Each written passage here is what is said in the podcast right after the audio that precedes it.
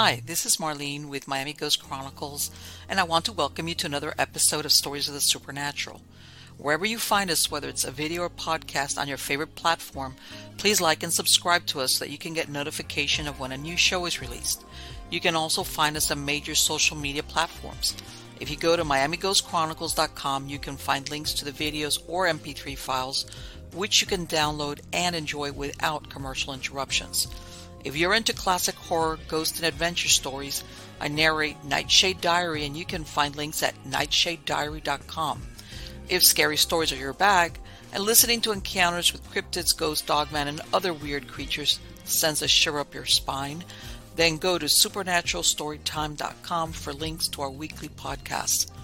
Noteworthy news about the paranormal world, true crime, conspiracy stories, and anything that is just plain weird can be found at eerie.news or visit the Stranger Than Fiction Stories tab at miamighostchronicles.com. Please subscribe to my newsletter on Substack. Just go to mppelliser.com for a link. I want to thank you for being part of my audience, and I think you are all wonderful. Hi, how's everybody doing? Good, I hope. Everybody, everything is good here. Everything is very good here.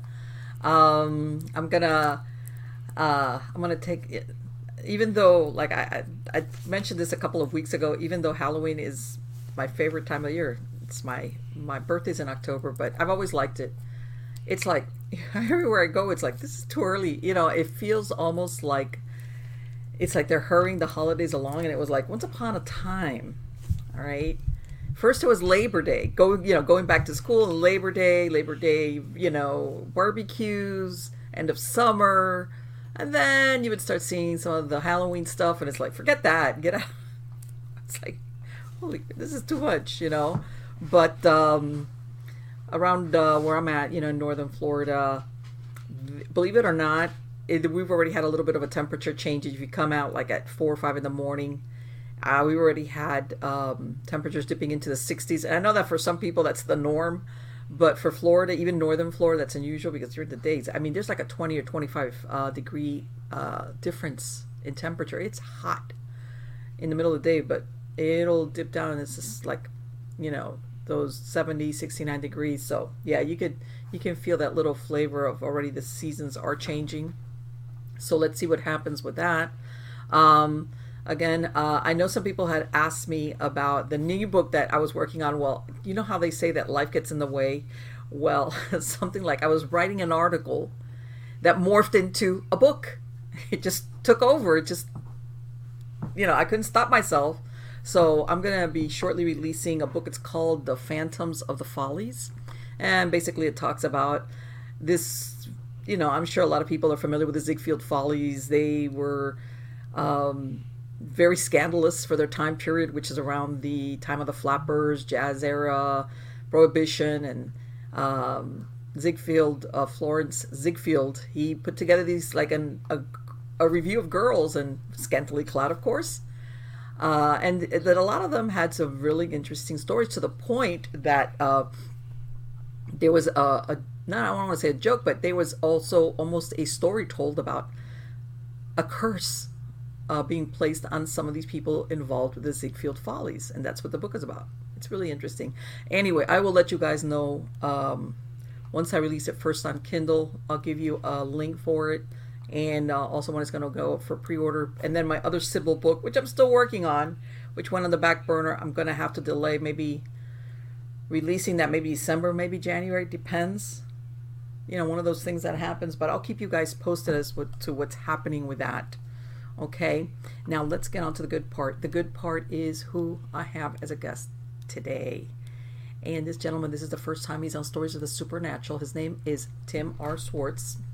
And he is an Indiana native. Hold on a minute, I just unplugged my headphones, Marlene. Here we go.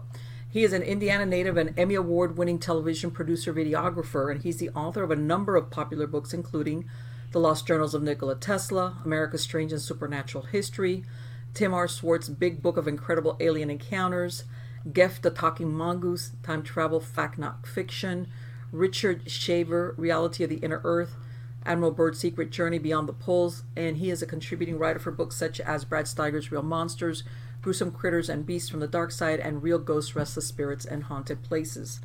As a photojournalist, Tim has traveled extensively and investigated paranormal phenomena and other unusual mysteries from such diverse locations as the Great Pyramid in Egypt to the Great Wall in China.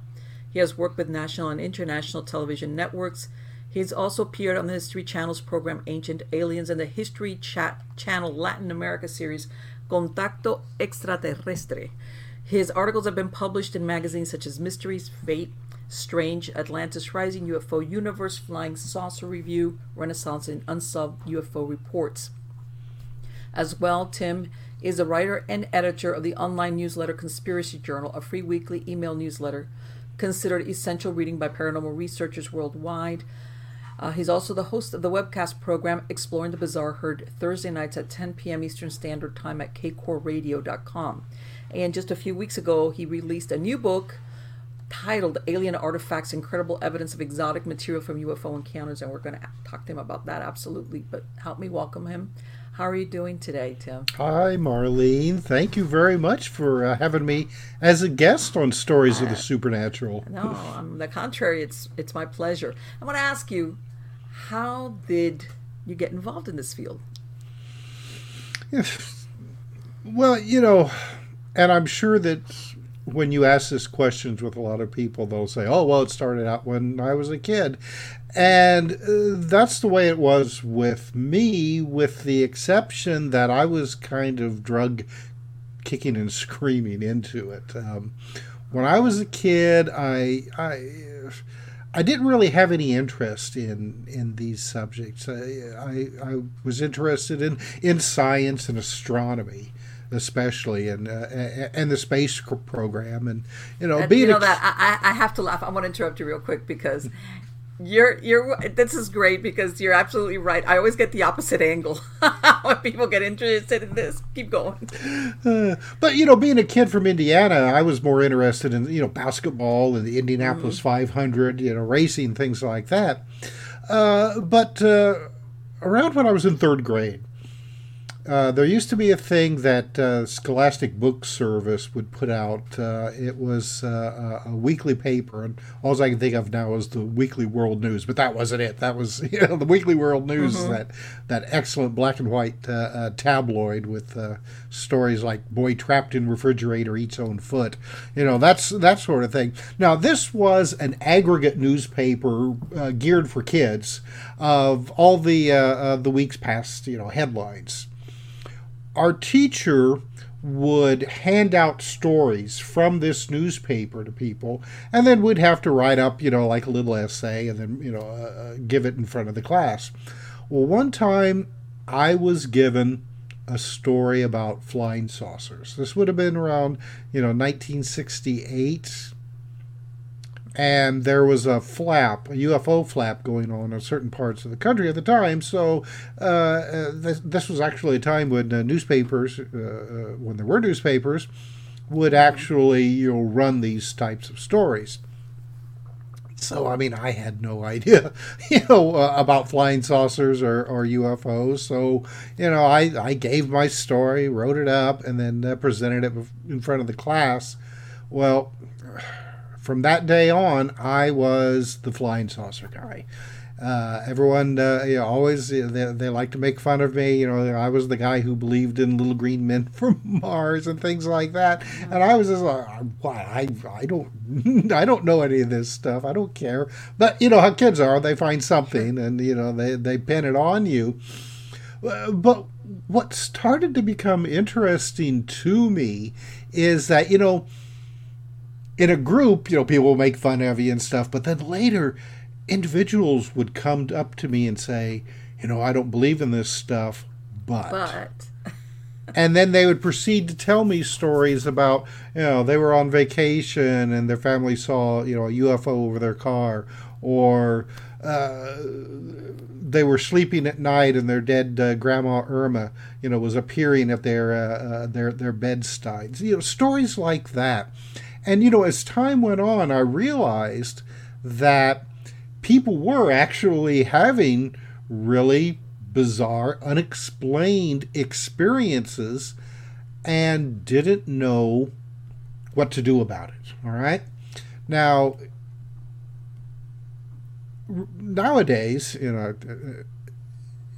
people may have a better idea about these kinds of of of weird events due to reality television. I mean, you can turn on and and see sure. shows about hunting Bigfoot or uh, uh, UFOs or ghosts or things like that. You know, I mean, when I was growing up you know, you may be able to find uh, some paperback books at the library. Uh, I think Hans Holzer was about the only one writing up ghost stories at that yeah, time. well, Brad Steiger. See, Brad Steiger yeah. was uh, one of the first uh, people that I actually ran across paperback books that you get at the drugstore uh, mm-hmm. at you know you know fifty cents uh, for for a book. But at that time you know most people had no idea about these kind of things and you know, if you have somebody who is having a ghostly experience or had uh, a UFO encounter, I think that it's only natural their first reaction is, "Oh my God, I'm crazy," you know, and so when people people would come to me with these stories, and I would listen to them which was something that most of them, you know, uh, didn't get that opportunity because you know you would never go and tell your friends or your family. Family is the worst, you know, uh, for for right. for yeah, for fear of just being teased. I mean, Thanksgiving forever uh, would, after you will be known as that person. Exactly, family. you know, Thanksgiving will be a nightmare for the rest of your life. Oh, he saw a ghost, you know, what have that you. Kind of thing, yeah. Uh, so. Um, and so I would always tell people, you know, you can tell me these stories. You know, I'm, I'm not here to judge you or, or, or anything like that. I'm I probably am not going to be giving you any kind of explanation of what's going on. Sure. That's that's what the mystery is is all about. But you can be assured that if you tell me this story, I'm not going to laugh at you. More than likely, you know, I'm going to tell you, yeah, you know, other people have had the very same kind of experience. So you know, that's it's it's not anything that uh, you know you're going to uh, worry about that you're that you're losing your mind. Sure. And so many people, yeah, boy, I tell you, it's it's it, it's really gratifying because you can see that weight lifted off their shoulders. They may never tell anybody else their experience mm-hmm. ever again, but just knowing that uh, that they're not crazy, that that right, or know, that even the person, besides not laughing at them, that that person can say, I, I can't tell you what it is, but I have heard other people tell me a similar story. Yes. Because they kind of sometimes I think people feel like the universe picked on them. right. right. And knowing that there's other people out there that have had that same thing and almost like they feel like it's a cloud over them It makes it well, feel better. Well, they a lot of people feel isolated. Yes. You know, because they may not know that other people have had these kinds of experiences, and, sure. and because they they they dare not tell anybody else. You know, they have to live with that, and and uh, considering all the types of weird things that happen, yes. you know, to people on this planet throughout history, you know, there's some really bizarre stuff that you know I wouldn't blame somebody. Uh, sure for for for thinking that uh, you know something's wrong with them. Uh, especially you know you look at some of these uh, really bizarre cryptid sightings, Dogman, sure. or the you know the, the the the winged creatures that look like right. you know they've jumped off of a medieval tapestry. So I mean that's really what got me going with all of this are these individual experiences that people had people who weren't looking for publicity or to make any money. They just had something weird happen to them, and they they they they need to tell somebody. Right. Exactly. Yeah. Like yeah, I'm gonna I'm, I'm gonna at least be able to tell one person, and and hopefully you're not gonna be like what yeah. Right. Right. Exactly. Exactly. I think yeah. for a lot of these people, it, it I think that besides the fear of um, you know that not being believed or like you said the family, they kind of almost I think that to some of them, depending on what their experiences, the reality shifts their paradigm is it's difficult because all of a sudden you see or experience something that you thought didn't exist. Mm-hmm. And for some people, this is really difficult to adjust. Like, my life was so great before now when these things were either sci fi or something you'd see in the movies. And then all of a sudden, your your reality kind of like goes sideways people don't realize depending on your temperament that could really be exhausting to try to be normal, in other words, once you're aware of this? For most people, we live our daily lives almost like a robot. You know, mm-hmm. we get up, have our breakfast, drive to work, come home, have dinner, you know, watch TV, you know, go take the kids uh, to, uh, uh, uh you know, softball or, or, or whatever you, go to bed, do it all over again. If, say, you're going to work the next morning and suddenly this uh, disc shaped craft lands in front of you and the little guys come out and gather up rocks and plants, jump back in, and it flies away, where do you categorize that in your brain? You know, we all have like little filing systems in our head sure. where, you know, our daily mundane lives are filed away. You know, go to work, okay, it goes in this file, drink coffee, goes in this file. You know, little gray guys coming out of a, a flying saucer, uh, uh, uh, uh, there's no there's no filing system for that. So, I mean, for, for a lot of people, it does. It, it just completely discombobulates their lives. Well, uh, think about it. If you, so let's say, let's say that experience that you just described, somebody sees a flying saucer, right? We're not even talking abduction, just a flying saucer, unmistakably, right. and yeah, I'm thinking, and then I've heard also that also it opens the door. What else is out there that the supposedly doesn't exist? That now can. It it could be like mind altering for a lot of people because it's just then the horizon becomes really fuzzy as to what really is out there. Oh yes, exactly, exactly, and uh, you know, uh, uh, so many people, their lives have been fundamentally changed uh, yes. because of these experiences. Now, you know, it's like I said before. I think because of reality uh, uh, television, for better or worse, has exposed more people to the ideas that that you know uh, bizarre things happen. But again, there is that difference between something that you're seeing on television and then something that you have uh, you know experienced in in real life.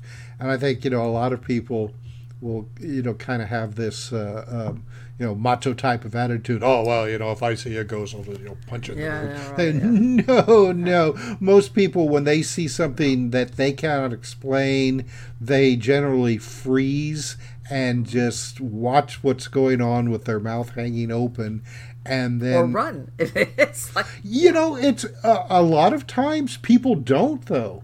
That's the funny thing because yeah, that's uh, I, I know that uh, uh, uh my daughter, my 16 year old daughter, you know, she says, oh well, if I ever saw anything weird like that, you know, I would run, and I, mm, well, you know, would you really?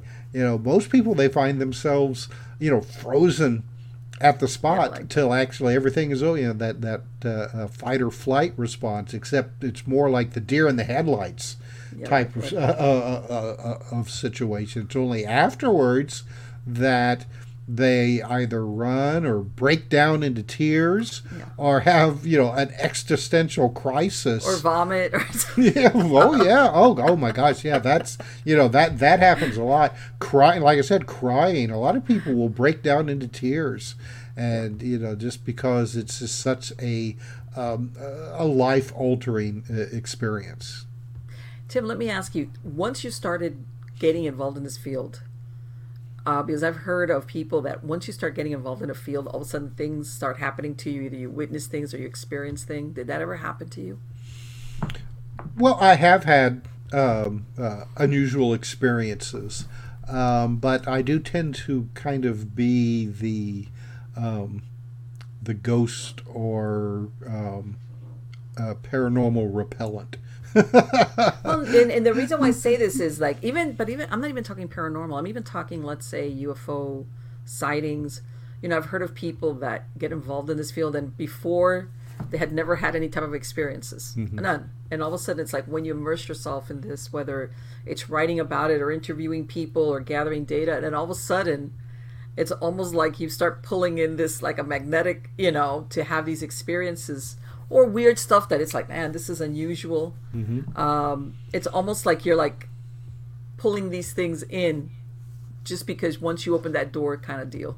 Right, right. Well, and it's it it is true. I think that uh, that people who who start becoming interested in this kind of stuff and and open their mind to it, it's it's almost like um, it's almost like you become a spotlight in the you know other you know other realities that at times can draw uh, uh, these things uh, to you. And and you know I'll, I'll have to put uh, certain kinds of UFO experiences right up there with uh, uh, ghosts and, and certain kinds of cryptids. There there does seem to be almost a unified field theory when it comes right. to these things. So I have a tendency to kind of you know lump them all uh, together but i mean uh, yeah i mean you know in uh, in my research and investigations i have had some some some truly unexpected and and bizarre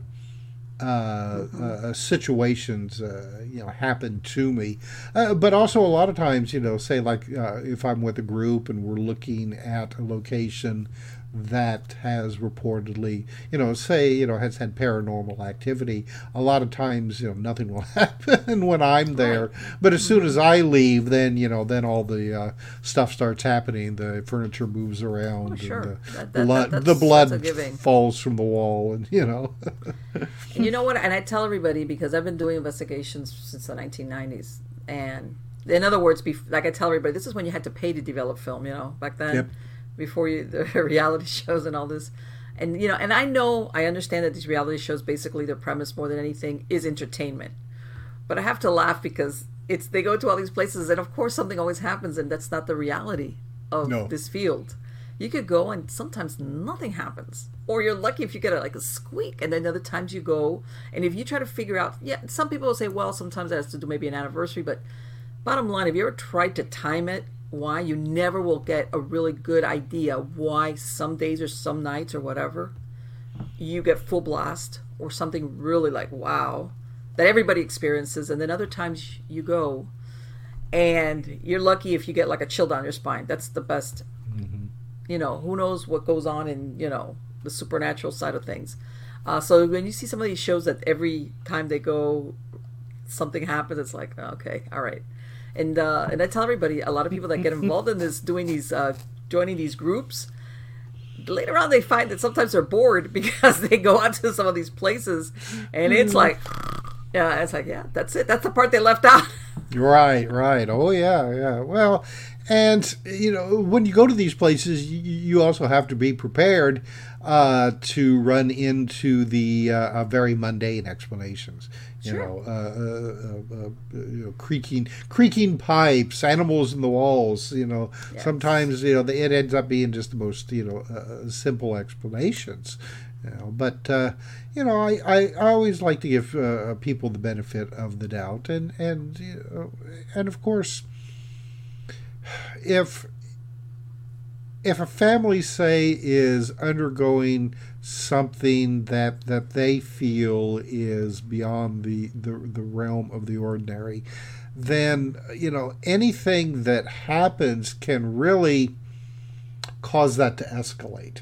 So that any creak in the walls or you know a branch brushing against the windowsill can be interpreted as uh, you know something yeah something you know supernatural. So i mean you know when when i was doing uh, uh, more active um, uh, ghostly investigations. I would always, mm-hmm. you know, sit down and talk with the families, you know, first, and and I had people who were with me uh, as well who were were were very good at just being able to calm people down and assure them that even if there wasn't, you know, uh, a logical explanation to what was going on that the majority of the time there really wasn't anything to be afraid of.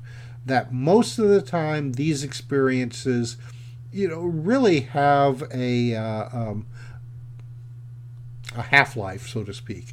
You know, where uh, you'll have a lot of activity. Uh, and then maybe nothing will happen for a while. Then it comes back and has a lot of activity, but then it generally then you know goes away and doesn't come back again and uh, and and of course, um, anybody that would be afraid that they were dealing with some kind of demonic or or you know uh, uh, evil types of entities you know we sure. would you know we would assure them that uh, yeah that's that's probably not the case and and and if you are dealing with some kind of paranormal element that you have to remember that it is very it's like an echo chamber you know if you react to it in a way say like you know oh my gosh there's demons in the house and start oh, hanging oh, yeah. up crosses and you know get get the holy water out and things yeah. like that well whatever this you know whatever this intelligence is whatever it is that is going on and, and and who knows that's why we're doing all this stuff that's why we're looking into it to try to make these determinations, you know, it's going to go and say, well, if you think that, you know, I'm a demon or evil spirit, hey, guess what? You know, I'm a demon or evil, you know, then I, next I thing you see you guys running around. Well, exactly. You know, the crosses get turned upside down, the Bibles are burned, and things like that. You know, when, I know that there was one case. It wasn't us. I can't remember who who it was that that did this, but um, they were at a, uh, a, house that was being haunted by a poltergeist, and one mm-hmm. of the mm-hmm. investigators erroneously said that they had heard that poltergeist enjoyed um, ripping the heads off of photographs. Oh and and that really that wasn't the case. That was just something that they thought they had heard but you know that's not right. something that you really see a lot. Well then sure enough the next day you know photographs in the house started having the tops of the pictures ripped off. So you know this this phenomenon does have a tendency to be what you think that it's going to be you know, it's it's got its own tricks up its sleeve, but you know, if you're supplying it with some kind of energy in the forms of of belief systems, then it's going to mimic those belief systems a lot of times. Oh, absolutely. I tell everybody back 20 years ago, let's say, people by the time they ever called anybody if they did they had already gone they had already gone through the electrician they had already called the plumber you know they themselves had gone through trying to figure out what it was that was causing the disturbance, whatever it was. Mm-hmm. By the time they called somebody in, it was a very hush hush because at, they were at their rope's end. They couldn't figure out what it was. I say, fast forward 20 years, now family hears some weird noise, everybody runs out and sleeps in the car. because we've been primed that now, like you just were saying, any weird noise or something, oh, it cannot be a logical explanation like uh, the wind or a trapped animal or something. Got no? It's the ghost. You know, maybe, and of course everybody, including the dad. Everybody's like, grab your blanket and a pillow. We're sleeping in the car. well, so, you know, and, and, I and I think that a lot of people, you know, uh, would be excited by that prospect for some reason. Ah, uh, yes. Uh, you know yeah, that. Uh, I know that.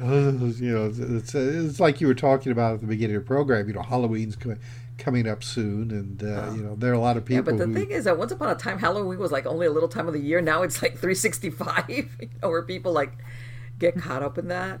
Hey, that's um, that's fine with me. Halloween's my Christmas, you know. You yeah, it's like I, I, love Halloween, but it was like, how can I say? Once you take the, how can I say it? Because I, I loved Halloween. I liked, you know, when people would actually go trick or treating and all that great stuff but it was like uh, you know it takes the specialness out of it because it was that one time of the year where hey you know you dressed up if you were a kid even when later on what costume were you were gonna get?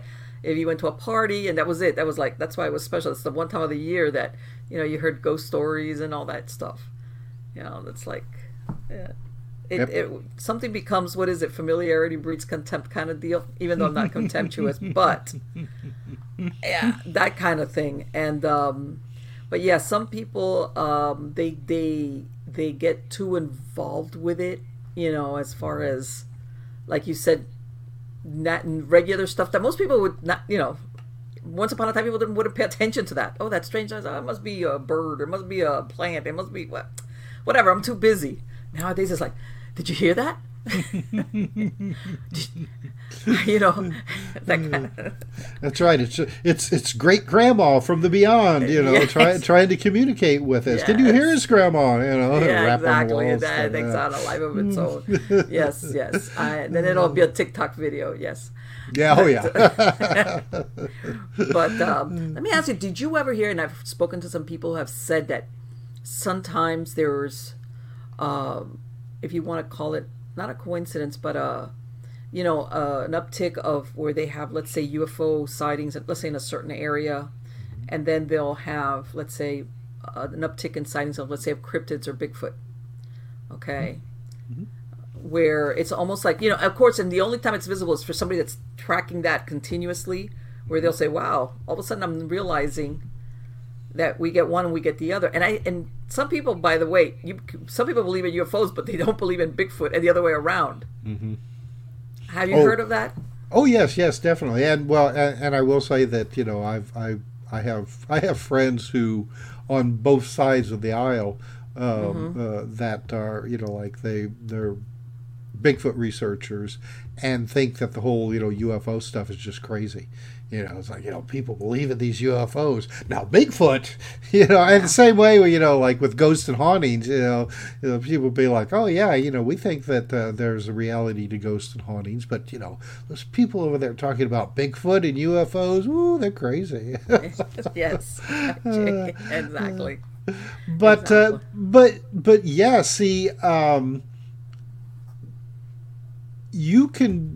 You know, there's some very good correlations between if you are having a an area that's experiencing a flap in, say, like UFOs or cryptids, then more than likely you're going to see an increase as well in sightings of of you know ghosts and, and spirits. You know, all these things seem to go um, hand in hand. Uh, uh, for for whatever reason, because you know there there there are some areas on the planet that there seems to be continuous activity uh, of of these kinds of things. Uh, you know, it, it, may go on for a couple of years and then kind of fade away for a while, uh, but then they come back again. And you know, this this is not uncommon. I mean, uh, right now, you know, everybody's all you know excited about the uh, the, the, the Skinwalker Ranch. Right. Um, you know this this is a location that is you know probably fits within this category. And i mean it could go for uh, you know another couple of years uh, and then all of a sudden stop and nothing will happen again for years and years you know. And then when people least expect it it'll come back up again. Uh, you've got like uh, uh, Marley Woods, which is located in, in Missouri, which has activities very similar to what's going on at Skinwalker Ranch. It just, you know, the the investigators have kept the location uh, uh, private, you know, uh, uh, because of the people who who live in that area. I mean, you know, they they don't want it turning into a uh, um, you know, a carnival like uh, Skinwalker yeah, yeah, yeah. Ranch and, and, and, and you know what? That that's that. When you say that, I had heard, and I don't know how true this is, that when Bigelow still owns Skinwalker Ranch, that's why he closed it down at the end. In other mm. words, because a lot of the activity had died away, and they were hoping that if they just left things alone and not allow people to go around and none of the whatever that it would bring back some of the activity that they had found originally when they started. And uh, I guess based on what I'm seeing, you know, because I've been following that show, it seems like it's come back. But yeah, I heard exactly what you described that it kind of like eased off. Mm-hmm and uh, who knows why that is. Yeah, and and that's that's just it. Um, you know, my uh, my good friend, the late Tim Beckley, he always mm-hmm. uh, he always liked to tell the story about uh, he had gone to investigate um, some UFO landing reports in Ohio. All right. Okay.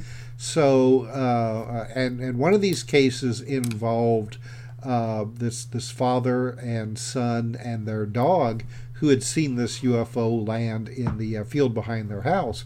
Well, when they went out to check it out, the dog ran ahead of them and then disappeared. And the next day, it was found dead in the in the field. Looked like it had been uh, crushed with some kind of heavy weight. All right. So uh, Beckley had gone around to some of the neighbors' house to ask if anybody else had uh, uh, seen anything unusual that night, or you know, uh, or even beforehand. And he mm-hmm. said this one woman, you know, came came to the door, and he was talking to her uh, through the screen, and she was like, you know, no, you know, haven't seen anything like that.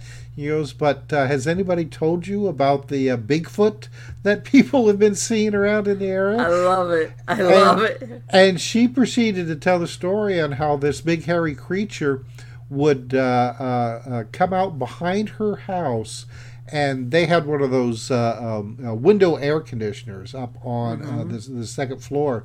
And she said she thought that this thing was getting under this air conditioning to drink the water. You know that that was dripping out of it because they would find like footprints, like these huge footprints right. Underneath where this air conditioner was. So, so yeah, I mean, you know, uh, it, it, it, seems like a lot of times that these kinds of, of uh, experiences do go hand in hand with each other. That, uh, you know, it's not always the case, but, uh, you know, anybody who does, you know, the legwork and is willing to, to actually listen to what people are having to say will find that uh, a lot of times there there does seem to be some kind of connection uh, be- between one or the other. You know what that connection right. is. And, Who and, knows? You know, you, you have know? some people that say, well, it's like, you know, that basically the UFOs or the extraterrestrials or the handlers of the Bigfoot. I I kind of lean more towards, you know, if they're maybe doing some inter interdimensional travel, maybe there's a rip and these Bigfoot are going back. Who knows? You know, it could be anything. Maybe you know, uh, the Bigfoot is taking advantage of the maybe a portal to jump in and out of, or maybe not at all. Maybe Bigfoot is a totally normal, natural animal or human. I don't know really what to call it. That has no type of extraterrestrial connection. Period. Right. That's uh, there, there's a cartoon I saw recently that uh, showed a, uh, a, a landed flying saucer, and the little gray guys are out like you know looking at plants and stuff. And one of them turns to the other and said, uh, "You left the pet gate open, and now the Bigfoot got out." And you see in the distance like Bigfoot wandering away from the flying saucer. So I mean, yeah, it uh, you, know, pe- you know, people have uh, made that comparison, and and you know they're uh, there have been cases. I know that there was one in Turkey in the early 1960s where witnesses saw uh, uh a UFO uh, crash into some woods and a Bigfoot type of creature jump out of it and then you know disappear uh, you know in into the forest. So yeah, I mean, you know, yeah, I mean, you know, you've you've got uh, you know all kinds of of uh, you know unusual connections that uh, you know. I mean, you, you really you know you you can really break your break your head, break your mind, you know, trying to figure it all out. now that you mention about that that UFO crashing, you know that that what was it, July or June was the anniversary for Roswell. Mm-hmm. Okay, and I know your last book you were talking about people that have collected stuff. Do you think? I mean, I understand from what I understand from what little I've read. This the the the guy, well, Brazel was his name, I think, or yeah. something. You know, he Mac, was the first. Right, Mac was he was the one that innocently came forward, from what I understand, and later on he was like sorry because it caused him so much grief. Right. Um, right. Yeah. Do you uh, what, what do you think of Roswell? Was it was it real? Was it a stunt? What do you think it was? Well, I definitely think that that something happened there, but you know, so much time has gone by mm-hmm. that it's at, at, this point it's almost impossible to tell. You know, most of the people who were involved have passed away, right. and uh, and and there's been others who have you know really done their best just to throw as much you know dirt and mud and everything they can onto it uh, almost you know hide the facts. Uh, but uh, it's it's really impossible to tell anymore. Um, uh, right without somebody that says I was there. Yeah yeah exactly. well and you know and, and you, you you did have people who who did say uh, that they were there, that uh, uh, one way or the other. I mean, you know, the uh, um, Jesse Marcel, who was there on the base, and I mean, and, and claimed to have actually have um, handled some of the material and actually ma- managed to briefly bring some home uh, uh, for his family uh, to to see. You know, he was he was a guy, and, and then later his son, who uh, you know after he he grew up, uh, confirmed that yeah this this had actually you know happened, but you know you're you're all you're left with really are these stories of of some kind of unusual uh, uh, debris, and it, it, wasn't until really years later that some of these other stories about, uh, say, like a, a, a, separate section of this craft that was mm-hmm. found a little bit later that actually contained alien bodies and stuff like that. You know that that kind of stuff, you know, may have actually have you know been added on uh, right. Uh, uh, years later. So, do you think again? That, that I'm not gonna I'm not gonna use the Men in Black thing. I mean, the typical what we think of as Men in Black. But do you think that maybe a lot of witnesses or people that knew were basically got a call from the government and said, "Shut up." and, oh. and, and contrary to what people think, most people would think, "Why am I gonna? I can't complicate my life this way. Let me just keep my mouth shut." Oh, sure. Well, I mean, and yeah, I mean that that that that was a guarantee that you know uh, at the time there was this uh, you know hush hush cover that was that was pulled across it. I mean, uh, uh, and and you know some of the witnesses were definitely. Uh, if they were civilian, especially mm-hmm. they, they, you know, their lives, their lives were threatened. That's they, what I understand. That, that they were, you know, that uh, they could easily disappear into the desert as as uh, uh, one or suffer some accident or something. Yeah, as, you know, very very mafioso, you know, type of thing. Yeah, it'd be a shame. Right, because I think a lot of people sometimes have a hard time. That's what I'm saying. When I say Men in Black, I'm not talking about you know how you see the Men in Black and the Black Cat. I'm not, I'm not saying whether that's true or not. I'm just saying about you know intimidation by somebody from the government, especially back, let's say in the '60s when this happened mm-hmm. where you were like, I'm just a little one person, or you know, or you know, I can't risk myself or my family because you know some right. people will think I think naively. Oh no, if I knew that, I'd go to the newspapers and I'd. And it's like I don't think it's that simple. If you get somebody who in other words, you're not going to find out if they're bluffing. How's that? Right, right.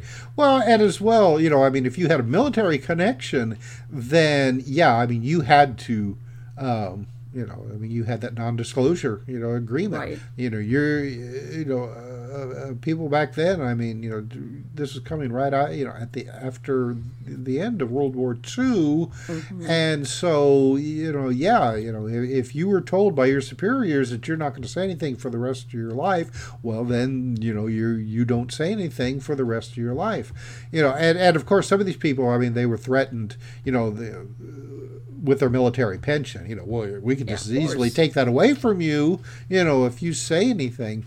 But the thing is, is that you have to remember that at the time that whatever happened outside of, of, of Roswell, the thinking of the military wasn't really along the lines of, you know, we've got a crashed uh, spaceship here. UFOs had just started coming into the news at the end of, of June. And Roswell happened mm-hmm. maybe around, no one's quite sure, maybe around July 4th or 5th, right. around that time. And the, the, the, the, first UFOs that were sighted that really started the whole modern UFO era that, that got all the attention of the media happened around uh, June 24th. Uh, so, I mean, that's, that's not a lot of, uh, of time. So at the time, the military was actually worried could this be something from the Soviet Union? And I or, understand that, believe it or not. I oh, yeah. truly yeah. understand. They had good reason to be concerned. Yes. Well, and then the other thing, which a lot of people don't realize, again, this is at the, you know, not too long after the end of World War II, uh, uh, the Nazis were still very much in people's minds. So mm-hmm. there was also the fear that could this be something from Nazis that that have gotten away from us, you know, hiding in South America or someplace like that, or you know, kind of a combination of the two, you know, uh, Nazis who are now working with the Soviet Union. I mean, the sure. United the United States was doing it. You know, we Yeah. brought we brought Right. over and, and, and people sometimes lose that perspective Mm-hmm. because we're living 50 or 60 years uh, you know away from that moment but like you said world war ii had occurred uh, what less than 20 years before. People involved whether it was the military the nazis were very much alive and young. It wasn't like they were old and feeble. Right. so the idea that they could be working like you said with the russians or god knows what it wasn't like a far-fetched idea at all. Nope, nope, no, definitely, definitely not. So, I mean, the the whole idea that uh, you know the United States government, and military knew right away that we were dealing with extraterrestrial spaceship. I mean, that's that's myth. That's a, that's a mythology.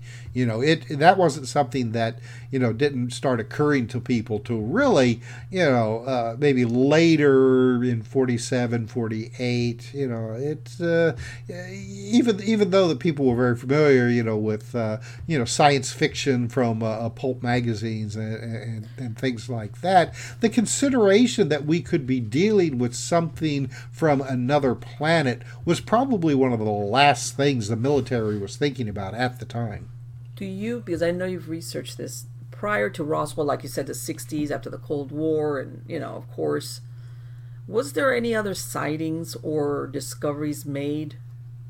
That looking back at it now, it's like this was some type of extraterrestrial crash, but it just wasn't recognized for that back mm-hmm. then.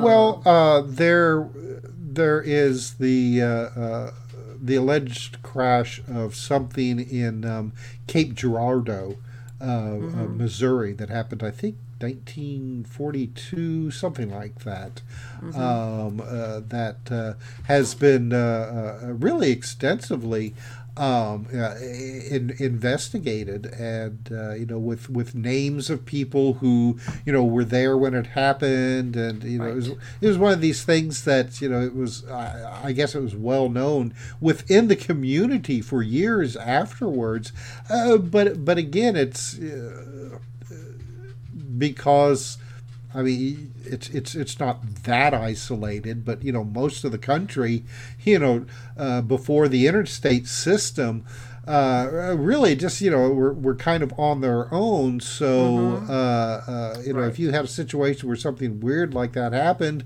and then the military came and you know take took took all this stuff away, and that was it then you you know you would be left with uh, you know just stories that your aunties you know would be talking about you know that happened oh you know 20 right yeah that it was like oh you know and got you know it's like a like a folk like a family you know word of mouth thing and the reason why i asked you this is you know i understand you know like let's say you look at the shows of ancient aliens where they'll point out you know extraterrestrials visited us in ancient times the, the reason why i asked you this was i'm thinking did us in world war ii dropping the bomb did they capture the attention of these extraterrestrials that before weren't around or were not being very you know in other words or we got more because of the deployment of the bomb.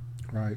You know and this is why all of a sudden we have saw you know these sightings of, of what the f- typical flying saucer kind of thing and things of that. You know was this the trigger? There's like oh my god these humans what are they doing? Well you know there there had been UFO sightings Right. um, probably you know t- since the beginning of time you know I mean there's you you look in the Bible or or, or or other old manuscripts and there are descriptions of say like flaming shields in the sky or the uh, the fiery chariots you know that that sort of thing. So you know it's uh, I, I I think the UFO phenomena has been with us since since the very beginning, uh, and and there have been historic outbreaks. I mean, you know, you had Okay. the airship uh, flaps that took place, uh, say, like over the United States, uh, starting I think it was around uh, 1897, uh, where where people were seeing what looked like giant dirigibles. You know, sometimes they had wings and big propellers, but uh, uh, a lot of them had like giant searchlights. And uh, so, I mean, and and these this this was something that uh, seemed to spread across the country uh, at, at at certain times. Some of these reports, naturally, were hoaxes uh, perpetrated by uh, newspapers who, who who wanted to get in on the on the fun, so to speak. You know, the journalistic integrity. You know, back then, uh, they, it's like oh, it's harmless. well, yeah, that's that's kind of uh, what it was. It was almost to be, you know, a, a lot of these uh, uh newspapers. I mean, they were very tablet tablet esque. Mm-hmm. You know, I mean, they they would you know cover the real news and stuff, but then you know they would throw in some fun stuff as as well. And and I think that a lot of people who you know go into these older archives looking for these things have trouble mistaking you know, uh, or telling the difference uh, uh, b- between the two. Uh, but there were a number of, of, very legitimate sightings, you know, of these airships. You know, there was also cases that happened in the early 1900s, you know, as well. So um, it's um, there. There does seem to be, though, a historic uptick after the end of World War II of UFOs that I mean, you know, people naturally, you know, have attributed to um, our our you know growing development of atomic weapons. Um, so, yeah, there there probably there probably is a, a, a you know a, a correlation to that, and and of course again, the early contactee movement which started in the early 1950s. You know, the the Space Brothers, as as they were called, right. they were very concerned with uh, with our atomic tests and our atomic bombs. You know, telling these people that these weapons not only had the ability to destroy the planet, but somehow could also affect. Um, you know the, the, the solar system and the galaxy and you know uh, uh, other other aspects uh, far away from from Earth. So you know, uh, that's interesting. yeah, you know, I mean, you know, who who knows? I mean, I've often speculated that rather than dealing with, with, with extraterrestrials like they claim to be, you know, we may be dealing with uh, a, race or races that uh, are living on the planet with us.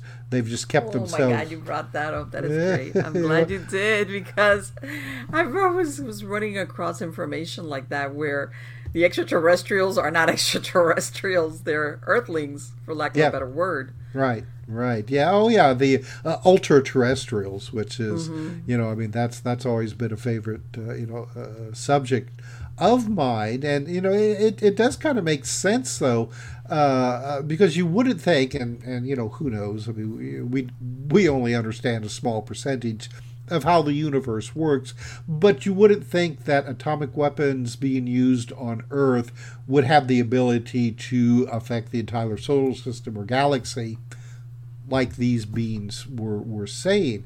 However, if you're dealing with a a race of say you know cousins you know not right. not exactly humans but you know another species that mm-hmm. evolved alongside of us but somewhere along the lines decided that you know they wanted to get away as far away from us as possible you right. know mo- moved underground um, maybe have the technology to allow themselves to move underwater, you know, what have you. So, us using atomic weapons, that's going to threaten them as well, you know. Sure. And and because of their secretive nature, they're not going to come out and say, "Hey, you know, uh, uh, uh, we're living in that uh, in those underground caverns in that yeah. mountain there, and your atomic weapons, you know, they could blow us up as well. No, I mean, yeah. you know, if if people learn that, what's one of the first things they're going to do? They're going to lob atomic weapons right into those uh, yeah, uh, like, caverns. Especially, back then, it'd be yeah, like, oh, oh yeah, that's it. Yeah, exactly. That, that, that's the enemy. That is right, the enemy. Right. So you know, so you have these things that maybe uh, have a technology that's you know just a little bit ahead of ours you know not mm-hmm. not too much more but maybe just a little bit. And then have you know like the ability to make things appear to be a lot more uh, technologically superior than they actually are. And then they'll come and they'll say hey yeah you know we're we're from we're from we're from other planets. Stop that. Just quit it. You know the the, the space the space gods say cut it out. Yeah, yeah, exactly. And, and and you know what? We have to open our minds to that possibility. You know, like uh, maybe Jules Verne, you know, wasn't so far off. Such a uh, journey to the center of the earth.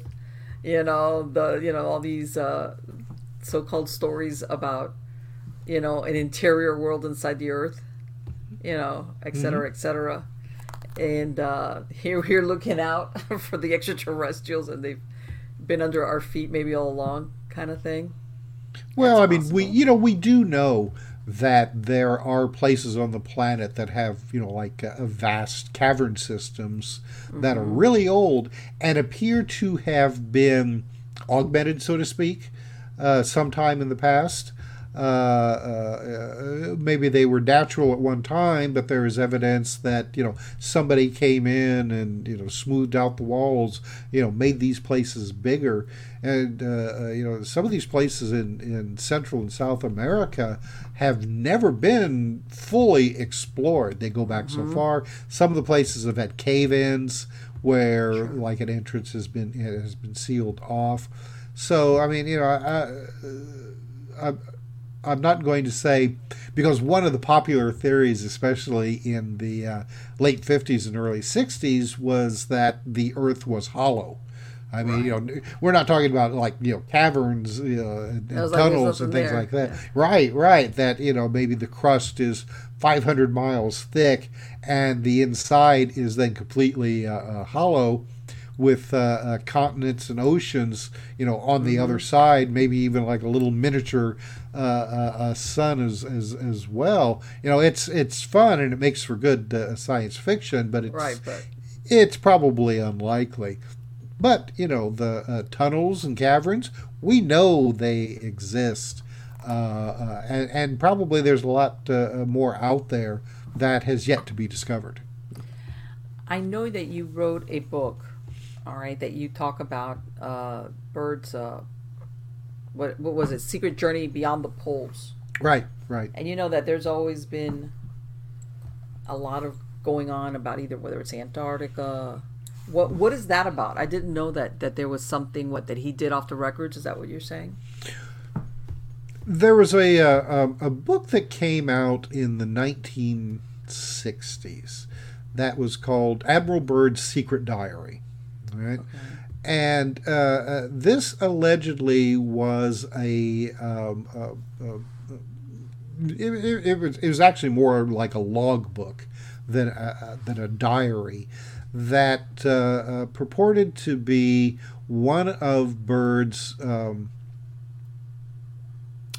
airplane expeditions uh, across the Arctic. All right, and uh, this uh, it was alleged to have happened in 19 sometime in late 1947 and and 48 in this log book it details how him and his pilot uh, uh and radio operator had actually uh, uh, while they were making this flight over the north pole were intercepted by um, flying saucer types of craft that uh, then came over the radio and instructed the aircraft to follow them, where they were taken uh, to a cavern, a giant cavern entrance, and then into the hollow earth.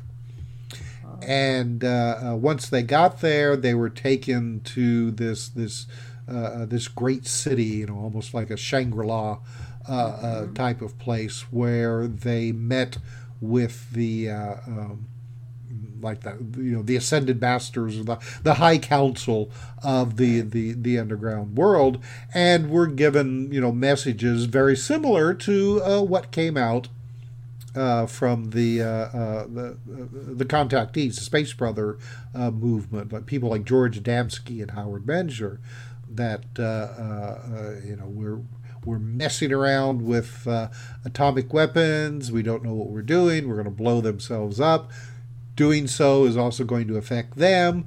If we don't stop, they're going to uh, they're going to come to the surface and, and kick our collective butts. Okay. Um, and uh, and then they you know they they let Byrd go and you know and and they came back. And uh, this okay. this document actually for a long time was a uh, uh, uh, what was called a samizdat, which is a document that is published through copy machines. Okay, somebody would get uh, uh, get a copy of it. They would make copies and then send it on to other people. All right, Okay. and then uh, at, at some point. Uh, uh, once again, my friend Tim Beckley with uh, his publishing company, uh, uh, Inner Light Global Communications, actually uh, published this as as a book. Ooh, gosh, I mean, probably maybe in the early '80s. Uh, this this was the first time this book had actually uh, uh, been been published. Um, but then, the, years later, uh, Tim Beckley came to me and, and, and you know, because at this point the book had been probably out of print for a while, and he was thinking about, eh, maybe we should, uh, you know, reprint it. So he gave it to me and had me, you know, look it over and says, see what you can do with this, and see if uh, any of this, you know, could be true and then uh, uh, we'll we'll publish what you come up with alongside republishing the uh, the, the Lost Diary of Admiral Byrd. Well, once I got looking into it, I discovered that actually Admiral Byrd, at the time supposedly that he was flying over the Arctic, he was involved with a uh, a military operation called Operation Highjump. And uh, and and this this was something that um, this happened uh, uh, again after the end of, of, of World War II, um, starting in um, the early uh, about early 1947. And uh, you know, at that point, you know, the the military and the navy were decommissioning ships. They didn't need them anymore. Uh, you know, no reason to have all these ships. So they instead they decided, well, let's put these, let's get these ships back online, and we'll have this great big expedition to Antarctica. You know, we'll have all these ships, a submarine, a, a small aircraft carrier, lots of military personnel. We'll go to Antarctica and they had various reasons why they were going. You know, they they were going to you know look for possible valuable minerals. They were going to train soldiers to work under hostile uh, Arctic type conditions.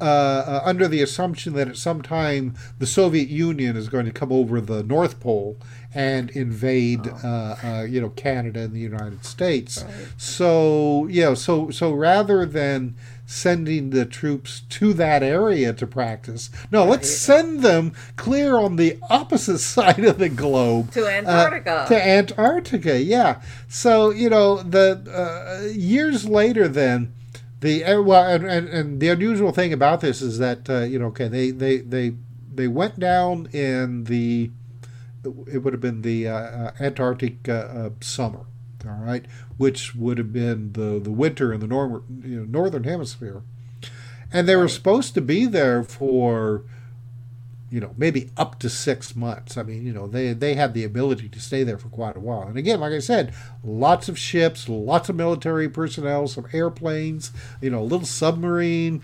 Uh, I mean, you know, boy, they they, they went all out uh, for this, uh, you know, expedition, whatever it is. But then after about six weeks, they turned around and came back. really? Yeah, very very early. And say why? well, you know, some of the rumors that have circulated over the years, and again, these these are rumors, and I've you know I've looked into it and and you know discussed the possibilities one way or the other. Was that possibly that they were actually looking for um, a secret Nazi base? That Okay. uh, that Nazi Germany had uh, uh, taken a lot of their, uh, uh, especially their some of their secret weapon projects, scientists, other uh, valuable personnel and items, and and, and sent everything down to uh, the Antarctic, where there was already an established base. You know, we knew that there was a base down there. We just didn't know if it was a big base or just say, you know, like a weather station type of thing. All right. Uh, you know, but but you had um, uh, U-boat commanders that had, after the end of the war, had given themselves up uh, in, uh, uh, say, like you know, uh, Argentina and places like Okay. that. And when they were being debriefed, they said that, yeah, you know, um, what we did was that we left uh, South Africa taking a bunch of people and items to this base in Antarctica. And then we were instructed to, Oh. you know, to then give ourselves, you know, up. You know, what we don't know is whether or not they were telling the truth or if they were hiding something else, you know, because we do know that there were a lot of um, uh, uh, uh, Nazi intelligence agent scientists and the like who fled to South America. Well, but see, this is the thing. South America is more hospitable than Antarctica. you know. Yes. It's like that's a big difference as far as I'm gonna hide out or whatever. Antarctica has got to be brutal. Right. Oh, yeah, yeah. You know, and, and especially the uh, the areas that uh, uh, you know that that they allegedly uh, went to. Right. So the rumor has it that uh, that was what the whole uh, uh, military mission was to determine whether or not you know there was actually a Nazi base there, and to either try to contact it. You know, probably it wasn't an effort to to destroy it. I, you know, I don't think they really had the ability to do that. I think it was more just to ass- assess the situation. Um, and and it could very well be that you know allegedly the area that they went to where they're supposed to be they found nothing and that's that was why they came back as as That's early a big as difference. they Six did. weeks versus six months. That's a big difference. It is. It is. And, um, you know, there were um, newspaper reporters embedded into this uh, mission, especially uh, uh, some from uh, uh, various outlets in South America. And uh, uh, on their way back, uh, Admiral Byrd told them that he was going to give a talk before Congress. Once he got back to the United States and tell them about his fears that Antarctica was going to be used as a, uh, um, a, a platform to allow, as he put it, enemy missiles to fly over and attack uh, uh, the United States Oh my God. and, and, and, and, and other countries. Um, he did he did talk before members of Congress, but uh, unfortunately, um, the, uh, uh, the the notes of that conversation have never been re- released. We know, I mean, you know, we've got Admiral Byrd spoke. They've never released those notes. Nope, nope. It's in the archives that he talked, but just exactly what it was that he was talking about has never been released. You know, uh, We're military. talking You a long time. Like you said, most everybody involved in that is that's it. They're gone. yep, yep, yeah. And Makes you wonder. and that's and that's just it. You know, who knows if uh, uh, this talk ha, you know has ha, has been written down and then you know hit with top secret and then squirreled away somewhere. Uh, which is you know I mean that's that's one of the things about the entire UFO mystery is that you know even today people are still like oh you know we're just you know we can't wait for disclosure you know when the the government's going to come forward and it, you know release all of their files and and and admit you know all the things that they've been hiding all this time I don't And- think that's gonna happen. it's not. It's not going to happen. And and the I think one of the major reasons there are a couple of reasons. One of them is that the government and the military probably has no more of an idea of what's going on Oh than we god, I'm so than we glad do. you brought that up. Wait a minute. You know why you say I'm so glad you brought that up, Tom, and I'm gonna because in prior shows, you know, I tell everybody, you know, everybody's got this idea of the X Files version. You know, worst case scenario, our government is, you know, colluding with the extraterrestrials and agreed to hybridization, and you know, in other words, that they've got this whole uh, pact, you know, and know everything. And I was go, has anybody ever thought what's scarier? You know, if the government ever made a disclosure about UFO or the ex- or the confirmed existence of extraterrestrials, not UFOs, extraterrestrials. I go, which which which uh, situation do you think would be scarier? One, the the one everybody sees on TV. Hey, you know, uh, we known about extraterrestrials. We're we've made a treaty with them, and we've maybe even agreed to let them uh, take or abduct uh, humans, et cetera, et cetera. And we all know about them, but or the opposite. We ask government officials, what do you know about them? Well, not really that much. What do you mean? How many are there? We don't know. Where do they come from? We don't know. What do they want? We don't know. That scenario to me sometimes is scarier if people stop and think about it. You know, like what you just said, that maybe they don't know as much as we think they do. And maybe they the reason they don't release information per se besides maybe what they've collected eyewitness stories maybe some fragments is because it's almost like i got these pieces but i really don't know all this thing that supposedly we know. I'm just thinking you know and of course you've heard oh you know some of the technology that we've had advances has been because we've you know back engineered you know extraterrestrial um, discoveries. What if it's not? What if we're just really smart what if we, you know, maybe we, you know, let's not shortchange ourselves. But I'm glad you said that. That pointed out that sometimes maybe the disclosure that we're waiting for that moment, that thunderclap of, this is it, and everybody yeah. is going to be like, eh. So they're just maybe they're leading us on. And by the way, you in that book that what was it in May that they had that uh, meeting 50 years in the making in mm-hmm. Congress mm-hmm. as talking. What do you think about that? Do you, what, what do you think that was about? Well, I mean, right now there's a lot of there's been a lot of pressure, you know, to uh, uh, um, you know, to, to try to get the government and the military to to look into the UFO mystery, to look into the UFO mystery publicly. See, that's okay. that's the thing because I, you know, the, the, military and the government and the various intelligence services have been looking into the UFO mystery probably, you know, since the uh, the, the 1940s when when all of this happened. I mean, you know, we've we've got scads and scads of, of, of paperwork and uh, Freedom of Information Act that mm-hmm. has that has uh, that that has come out and uh, right now it's kind of the flavor of the month you know.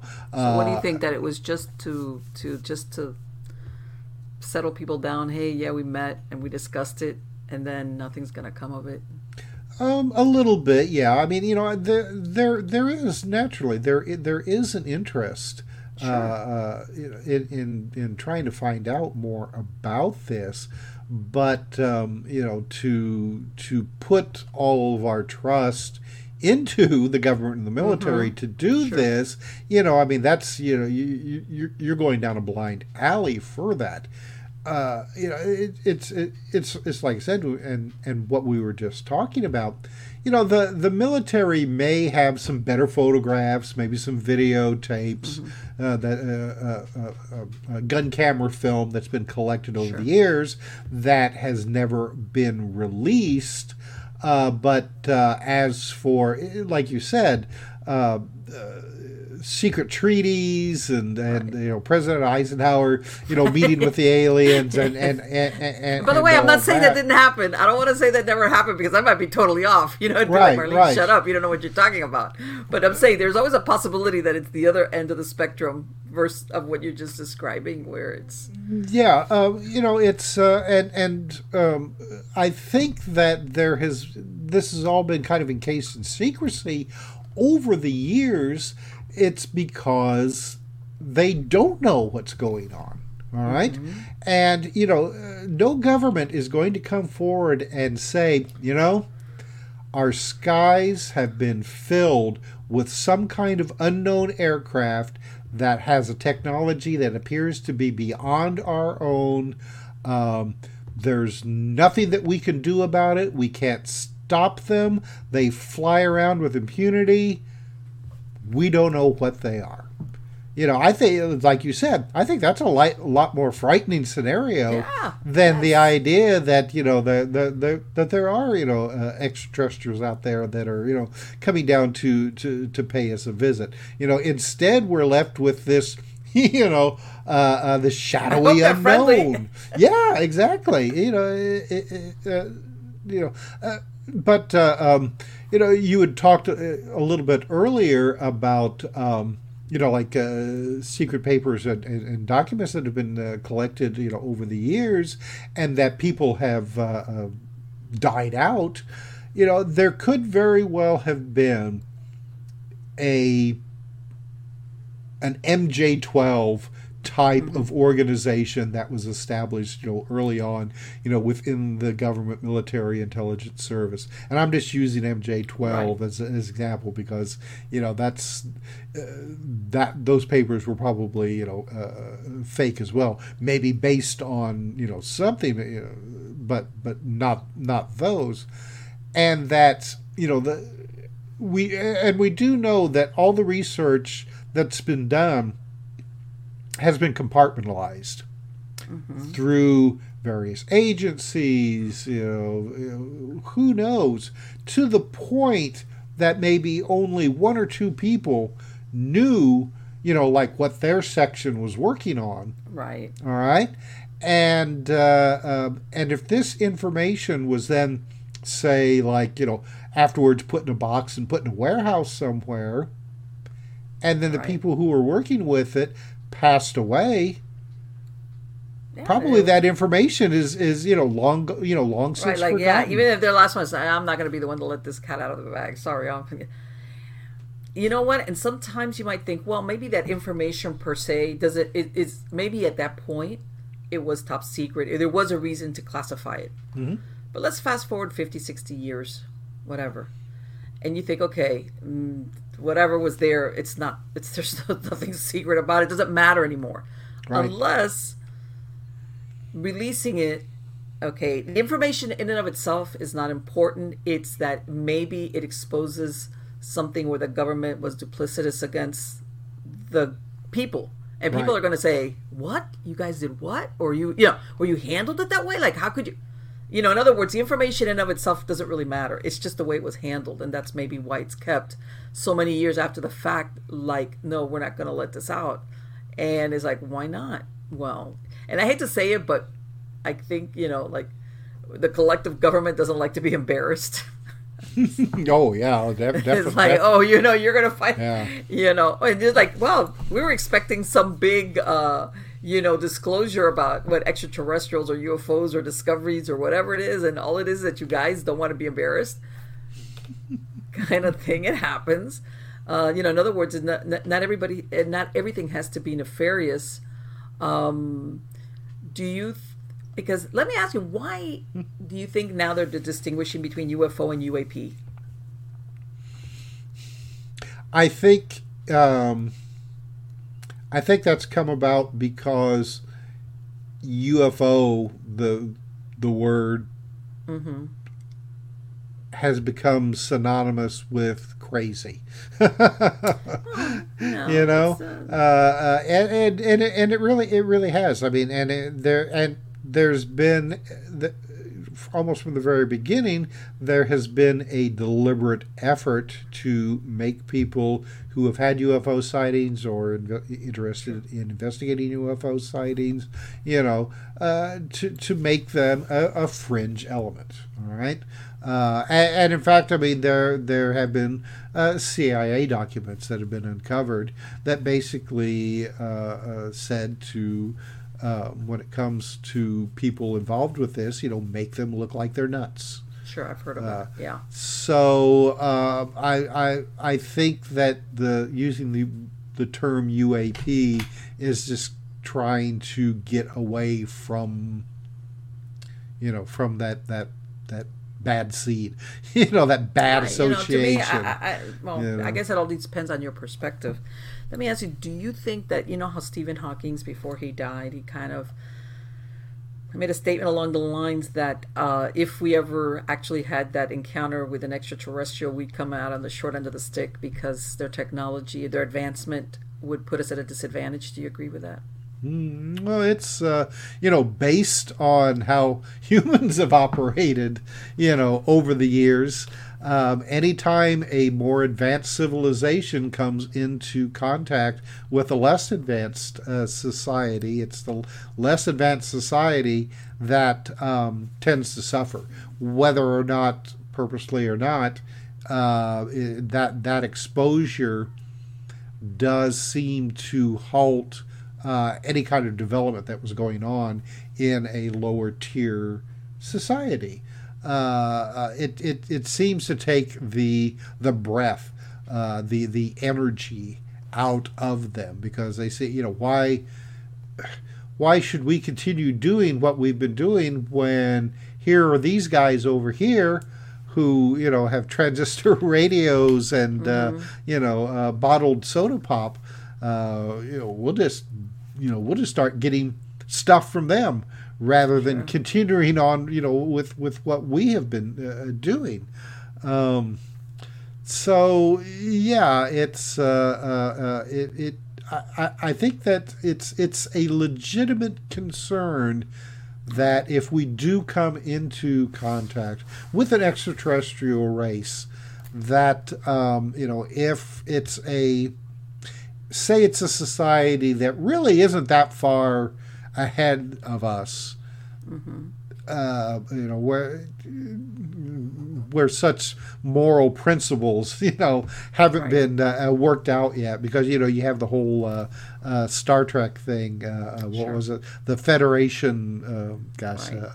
Uh, uh, I can't remember what it was. Like, Right, right. That that that the, the prime directive was Prime directive. Thank you. Right, Thank you would interfere in a civilization that was lesser. You would have to leave it, let it do its thing. You know. Right, right. So, I mean, I, I, do, I do think that you know if uh, a certain aspect of the UFO phenomena is dealing with uh, extraterrestrial races, that there probably is something like the Prime Directive, you know, going on here. You know, there's just enough stuff that is allowed to you know to make people wonder, but not so much that you know we're going to start just you know throwing everything out the window and trying to totally embrace you know whatever the uh, uh, the gods from outer space have to offer us.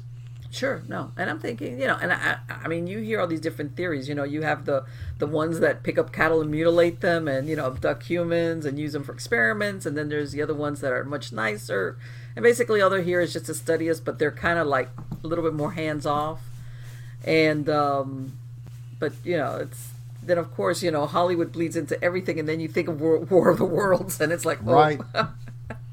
Well, Yeah, I you would, can't you know. I would dare say that you know uh, we've been experiencing the UFO phenomena, uh, like I said earlier, probably since from the beginning of of, of, of time. And if they wanted to invade us, they've had plenty of opportunities uh, uh, uh, to to do so. You know, but uh, Or maybe the ones that were let's let's go. Maybe the ones that you see in all these ancient, you know, you know things in the background, whether it's the painting or the statue or what you said the descriptions. Maybe those up and left, and you know the ones that are back. Up you know, maybe these are different ones that, you know, I mean, it, you never know what that. That's like an eternal question, as in, you know, who are they? What do they want? Uh, is there hopefully some type of rules? How's that? That would not permit them certain things. And that's another thing that sometimes we put our moral compass as humans on what might be another species, that what we see as bad or evil for them, you know, we, we want to put it, you know, on our on the way we would look at it. Maybe what they're doing to us, they don't see it as as bad. It's Right. just because they're different. It, Yeah. it, it happens. Well, I mean, you know, you look at, say, for example, uh, a farmer with his livestock. You know, he uh, he may care very much about them. You know, uh, uh, take care of them, make sure that they're warm and well fed. Uh, uh, some of them actually, you know, brought into the house as as, uh, as pets.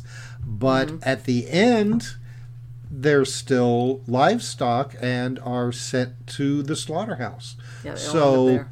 yeah. Uh, so, I mean, is the farmer being evil Nope. for doing that? You know, it's it's it's a matter of of, of perspective, uh, uh, really.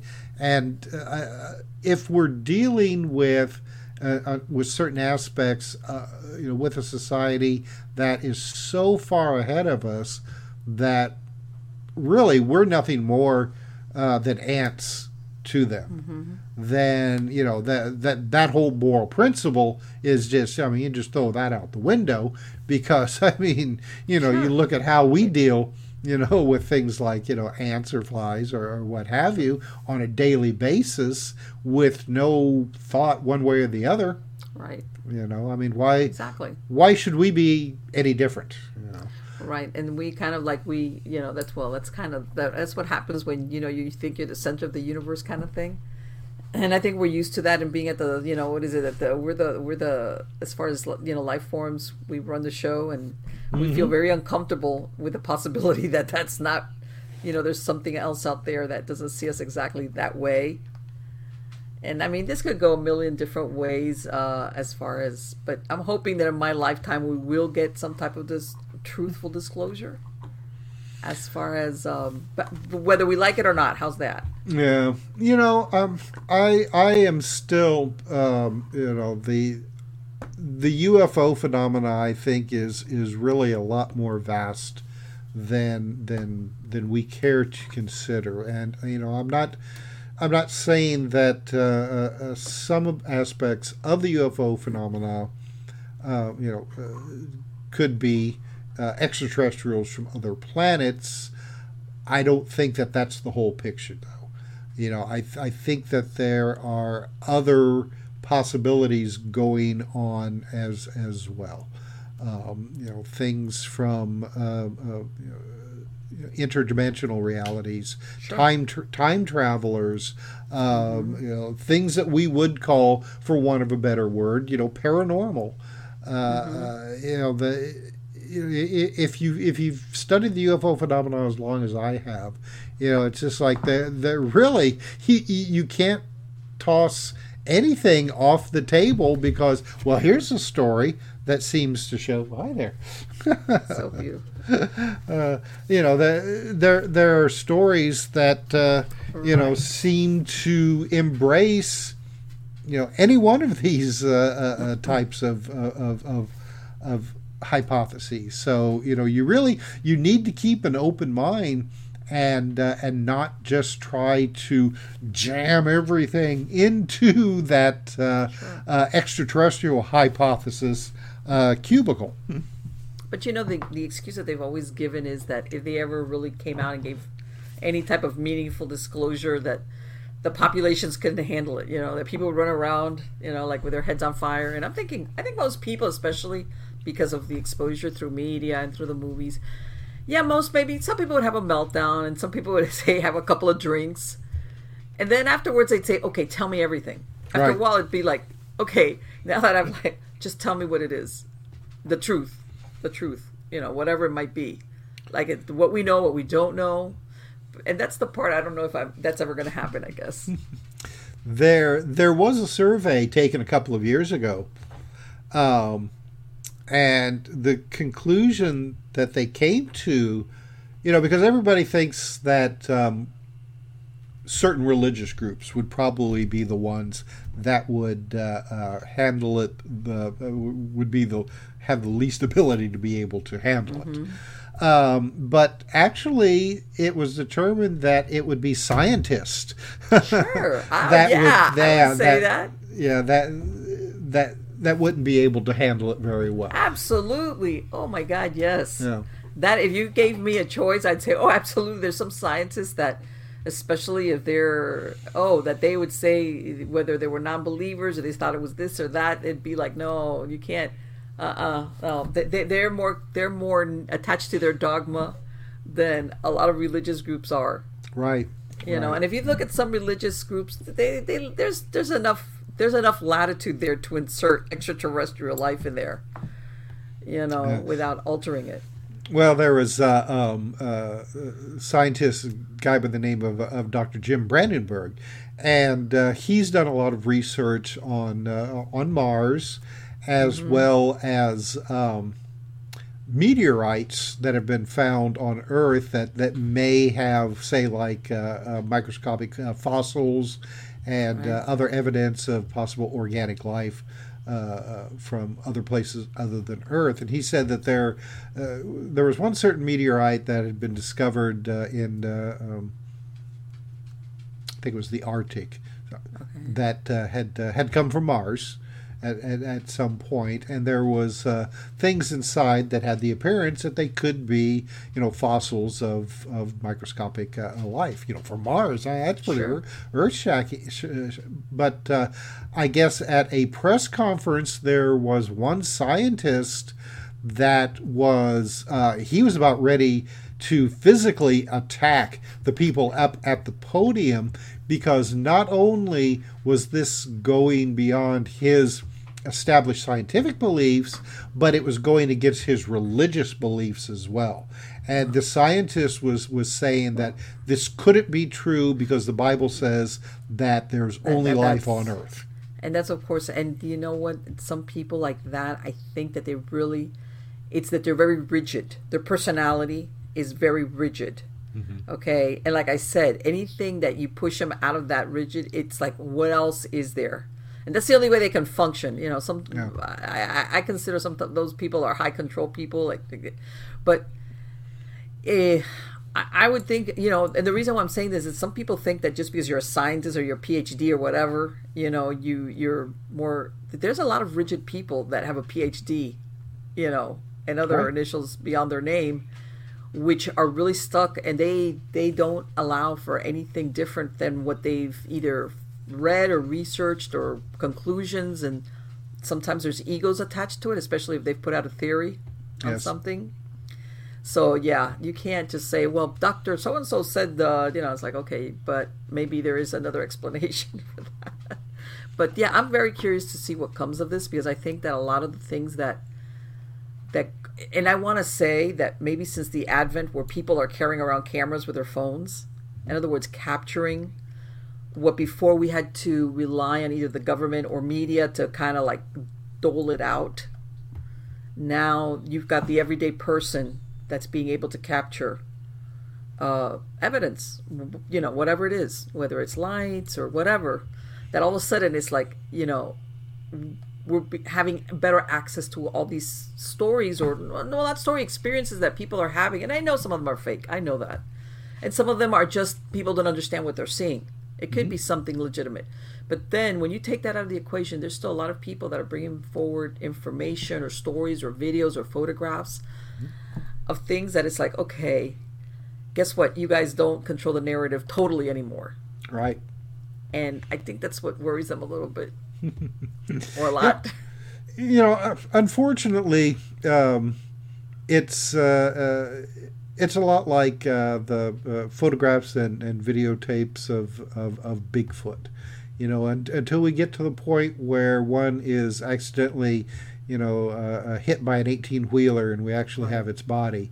Uh, same thing. Same thing with UFOs. I mean, you can have all kinds of photographs and, and, and videotape, and uh, you know, it's it's really it's not going to make any difference because nobody is going to believe it until, um, you know, there somebody actually has a physical craft, Sure. uh, and and and you know, living beings or bodies, and and even then.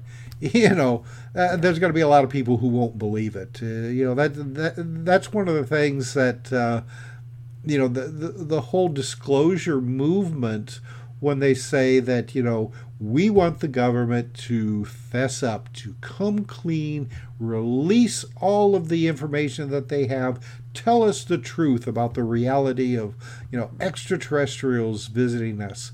And even if they did even if the president got up in front of the country and you know and brought one of these guys out to wave at the camera and said you know here you know here here it is you know extra there would be a large portion of the population who wouldn't believe it you know oh they're just trying to get votes or you know exactly, man. That's a great effects there. yeah yeah exactly exactly you know And you know what? To, uh, let's say let's let's let's go. Let's say somebody else made a discovery, like you said, a craft or got an alien, but it wasn't the government. And now I'm saying with as as uh, advanced as we are, this is a private party that found this evidence.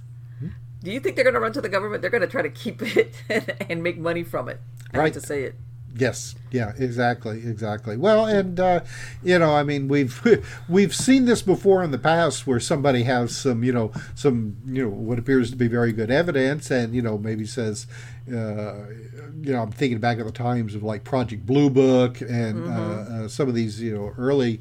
Uh, uh, government military UFO research groups, a lot of times uh, they'd get a hold of that stuff and then you never would see it again. Yeah. You know, disappeared. And by the way, on the way out, shut up! Don't talk to anybody about this. yeah, oh yeah, exactly. Well, I mean, you've you've got um, uh, uh, uh, uh, I think it was, um, God, uh, I, I think it was Gordon, uh, the late astronaut uh, Gordon Cooper.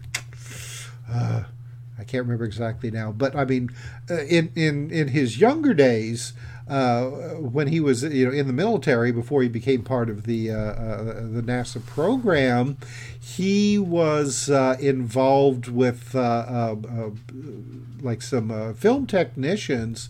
That these technicians actually got film of this small UFO type craft landing in front of them. You know, it had like the landing gear and everything. They, you know, they, they had their cameras running.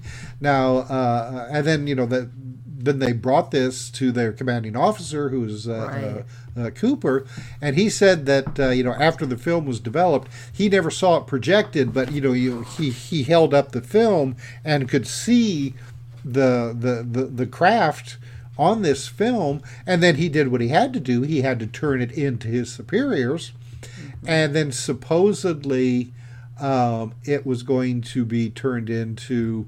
Um, it may have been uh, Project uh, Blue Book, or it may have been uh, Grudge, which was the uh, predecessor to Project Blue Book. You know, whatever, and there it disappeared. You know, they were supposed to categorize it. There'd be a number associated with it. It would be mm-hmm. in the files. No, Of it yeah, it you know something like that disappeared. So you know how much other you know great material like that has been turned in only to have it disappear. You know, into a, probably a warehouse somewhere where you know, You know what it's I was still thinking? there You know today. that that that uh, that ending scene in Indiana Jones and the Temple of no, not the in the Temple of Doom, the the first one, the Raiders of the Lost one. Ark, yes, where you see the guy wheeling this box and it's this huge warehouse. Yep. You know, and that's what I always think of. You know, God knows how many things are put away there. Well, and especially if you know, like we had talked about before, you know, where you had this chain chain of command and a need to know situation, you may have had people who were responsible for this stuff who are now dead, and the paperwork associated with this has has you know, I mean, even though it's supposed to be retained into various archives, probably has been thrown out uh, uh, and and you know and, and nobody knows. Nobody knows anymore Nobody knows to ask for it. right. Well they don't know how to ask for it.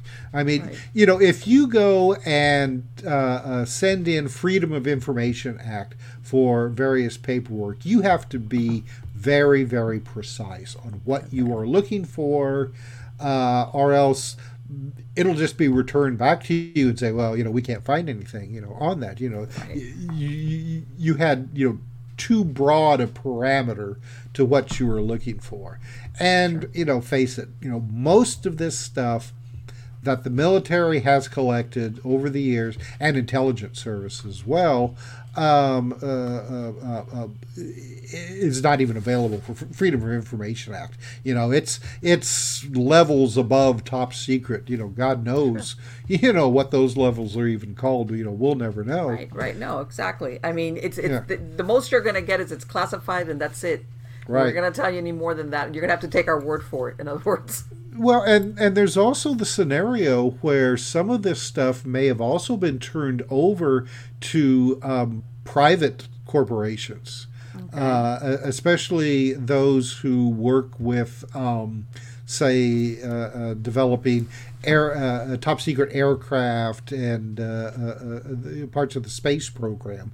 You know, these are private companies that have top secret and above clearance, so they don't have to you know they, they don't have to pay attention to freedom of information. No, they're not a government entity. exactly exactly. So i mean you know you may have these corporations that have all kinds of juicy secrets that you know they're they're trying to you know uh, develop one way or the other you know for mi- military purposes that you know you know who knows you know what what they may have And let's face it, now in modern days, we've realized a lot of these mega corporations are just as powerful as governments. Yes. Once upon a time, that wasn't the scene. Yeah, you, the government was always above everything else, but not anymore. As far as power and you know, like you said, if you have information, and you or you're developing a product or whatever it is. Uh, you didn't need that. Na- let's face it. Let's say Elon Musk and all these people going off trying to get to Mars. You know, before it was NASA strictly, it was the government who was doing space uh, research or space, you know, rockets or space travel. That was it. And now it's like, yeah, get out of the way. We're gonna, we're, we need to send some tourists up to the moon, so we're gonna develop our own rocket. All right, and we need to make Right. money. Step aside. Yeah. Well, So absolutely, that theory that you're talking about is very, very plausible. and you know if if some of these scenarios do turn out to be you know uh, uh, that that somebody has managed to get a hold of you know either an intact or, or parts of an extraterrestrial uh, uh, spacecraft more than likely it's the technology is going to be so far beyond us that you know i mean it's it, it it's not like you see in the movies where you know they're able to pull these things apart and go oh look at here you know this is an alien spark plug and you know and then you know be able Exactly. you know be Yeah, able to re- yeah be able to recruit you know recreate it in, in a hangar someplace you know more than likely it's going to be you know they're going to look at this stuff much like say isaac newton would look at a uh, a, a, a, a smartphone. You know it's just like oh my gosh it's witchcraft. Get it You out don't of know what you have. Yeah. Well, I'm going to give you, and this is one last scenario of maybe one of these days we'll get the, the disclosure from an unexpected. I was reading a story mm. today about these people that bought a house that was in their neighborhood. It was a, a hoarder had lived there. Mm. It had fallen into disrepair. They kind of bought it and they were going to flip it. They go in there and they find two safes. Okay. One of them had been open and robbed, but the other one, which weighed 4,000 pounds, they finally got it open. And it's full of ammunitions, pictures of strippers, uh, a bunch of stuff. Apparently, whoever was there was blackmailing people. It's like, God knows, jewelry, 4,000 pound safe. It's huge. Okay. And I'm thinking, you know, one of these days somebody's going to buy some 60 year old house and they're going to find something in there and they're going to open it and there's the there's ET, you know, you know, frozen in the thing. So that could happen. yes I'm not. You never know. You know, somebody that that did come across something that said, "Hell, I'm not calling the government on this. Forget it. I'll keep it to myself." Puts it away, stores it, whether it's technology or a body or mm, you know pieces of a ship, whatever. It just puts it away. Keeps keeps quiet. You know yeah and then 60 years later somebody uh like these people the house is totally wrecked and they just came across these things piled it was a hoarder whoever was there at some point was hoarding stuff and they come across these two safes and one is a 4000 pound safe with a bunch of stuff in it you know they said that like really questionable like um even uh stuff that they say had to look in other words that they were saying they weren't going to say what it was but that they were going to have to turn it over to the authorities mm, mm-hmm. Okay. So Yeah. again, you know, you you know, we always think of you know, either the government or the corporation, but you never know. There might be this one solitary person who's got the key to everything. Uh, we have the, there's a chapter in our most recent book, uh, Alien Artifacts, available on Amazon.com, by the way. Yes, of course. uh, uh, that was written by uh, Calvin Parker. Now, if you're not familiar with Calvin Parker, Calvin Parker was uh, uh, one of two men who were involved in a very bizarre UFO abduction in Pascagoula, Mississippi Yes. in 1977. Well, uh, uh, Calvin, after he had this experience, he basically, you know, he wanted nothing to do with what happened. You know, we had talked about this earlier about how some people it just uh, completely ruins their life. It was Is Calvin the younger one? yes, Okay, yes. He's he he's the one who's currently still alive. Right. I was gonna say I don't want to assume, but yeah. Okay. Go Yeah, ahead. right.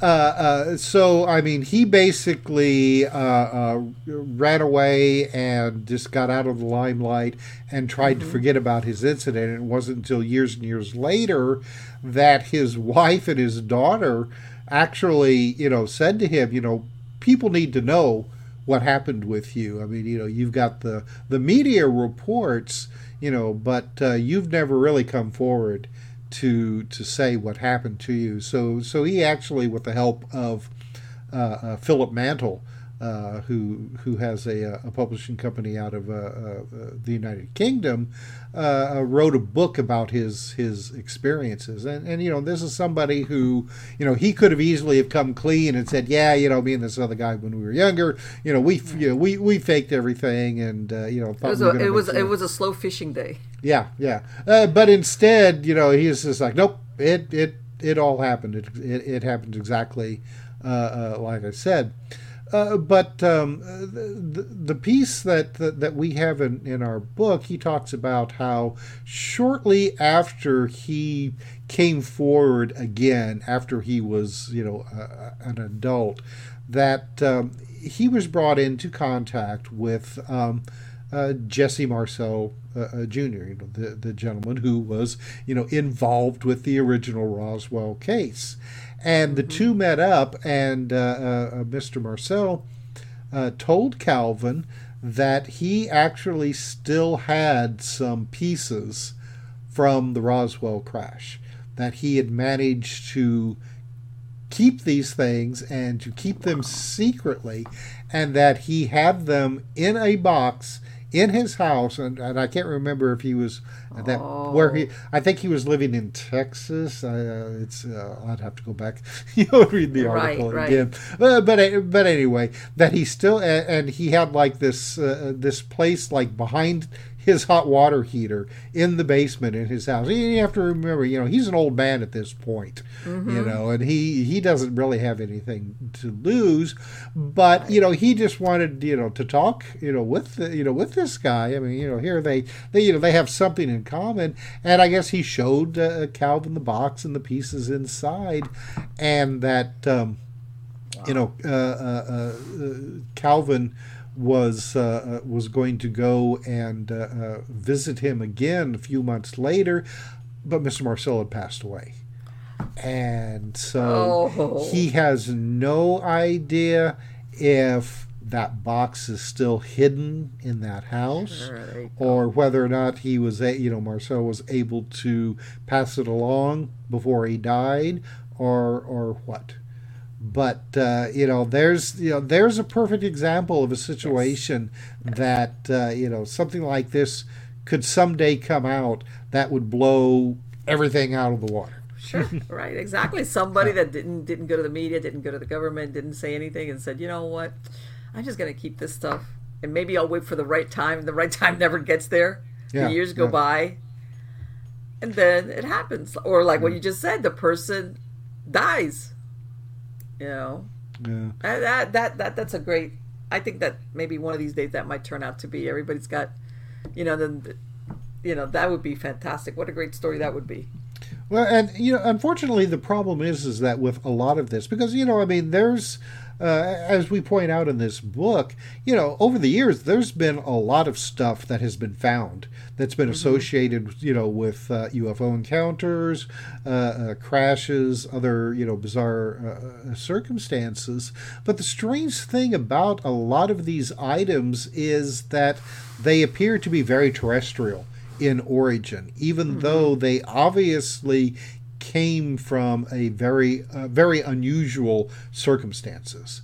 Uh, uh, the, the, there was one place, uh, one situation that happened in, uh, um, um, gosh, what was it? Uh, Grand Bluffs mm-hmm. um, in 1977, where people saw this red object flying over the far end of town, close to the the levee and it came down and uh, when people got to the scene they found they said it looked like there was a giant sparkler on this levee. And there was like this huge mound of molten metal that was actually flowing down this levee. You know like you would see from mm-hmm. a volcano or something like that. When the police got there shortly thereafter this metal was still molten you know, uh, and you know, a meteorite never hits hot.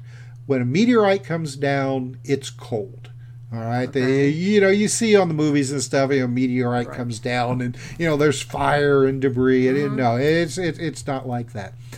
This and and I mean there was like pounds of this material that nobody could explain where it came from.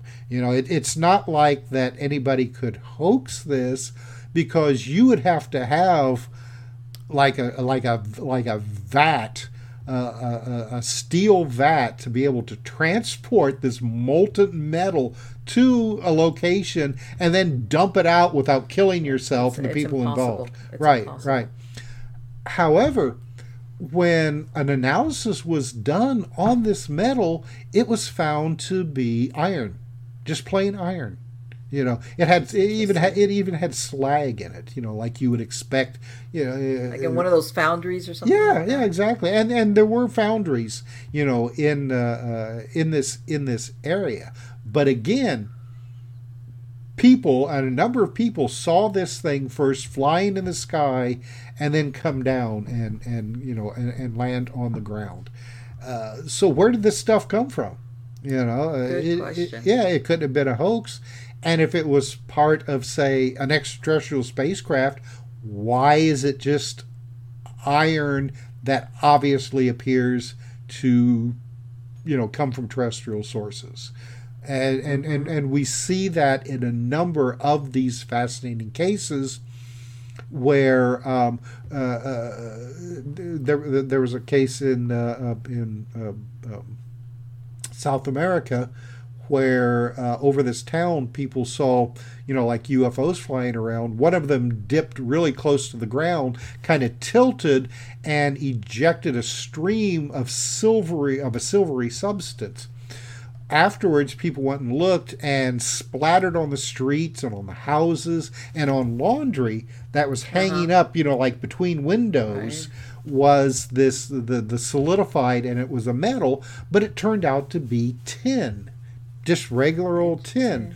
Now, the uh, unusual thing with this and some of the others is that some of the other elements that were included with this tin in smaller quantities were wildly out of proportion to what you would normally find under uh, just you know everyday smelting conditions you know, okay uh-huh. you know you're always going to have certain other elements you know in you know something like tin first of all to make sure that it is tin you know you right. get you got to have some other and then just in the normal uh, uh, refining process you know, there's there's you know elements and, and other materials that just you know are are part of the process well these no, what should be normal elements were out of proportion to what you would expect under a right, terrestrial the manufacturing condition. process if you want to call it that was something yes. that we didn't know how to do that that right. way with the tin. Yeah, That's so interesting.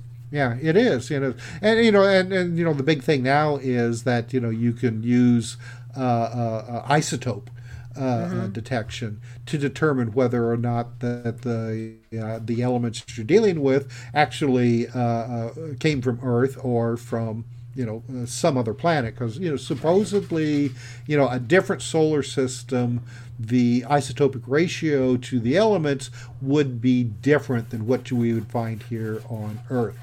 So far, some of these do have different isotopic ratios, but it's still not conclusive because, you know, if you have a satellite that's been in orbit for a while, that may be enough to alter you know the the the, the isotopic ratio you know in the mm-hmm. in, in, the metal but some of these cases the metal has been or, or other materials not just metal has been discovered before we were even sending you know rockets and satellites up into right, space so how so, does that yeah. that is so interesting yeah. Tim, I want to thank you so much because it has been. I, am like, I have so many. I mean, I, we could go into so many areas with this because, like you said, this this everything is interrelated. It's just not UFO ufology by itself as a standalone.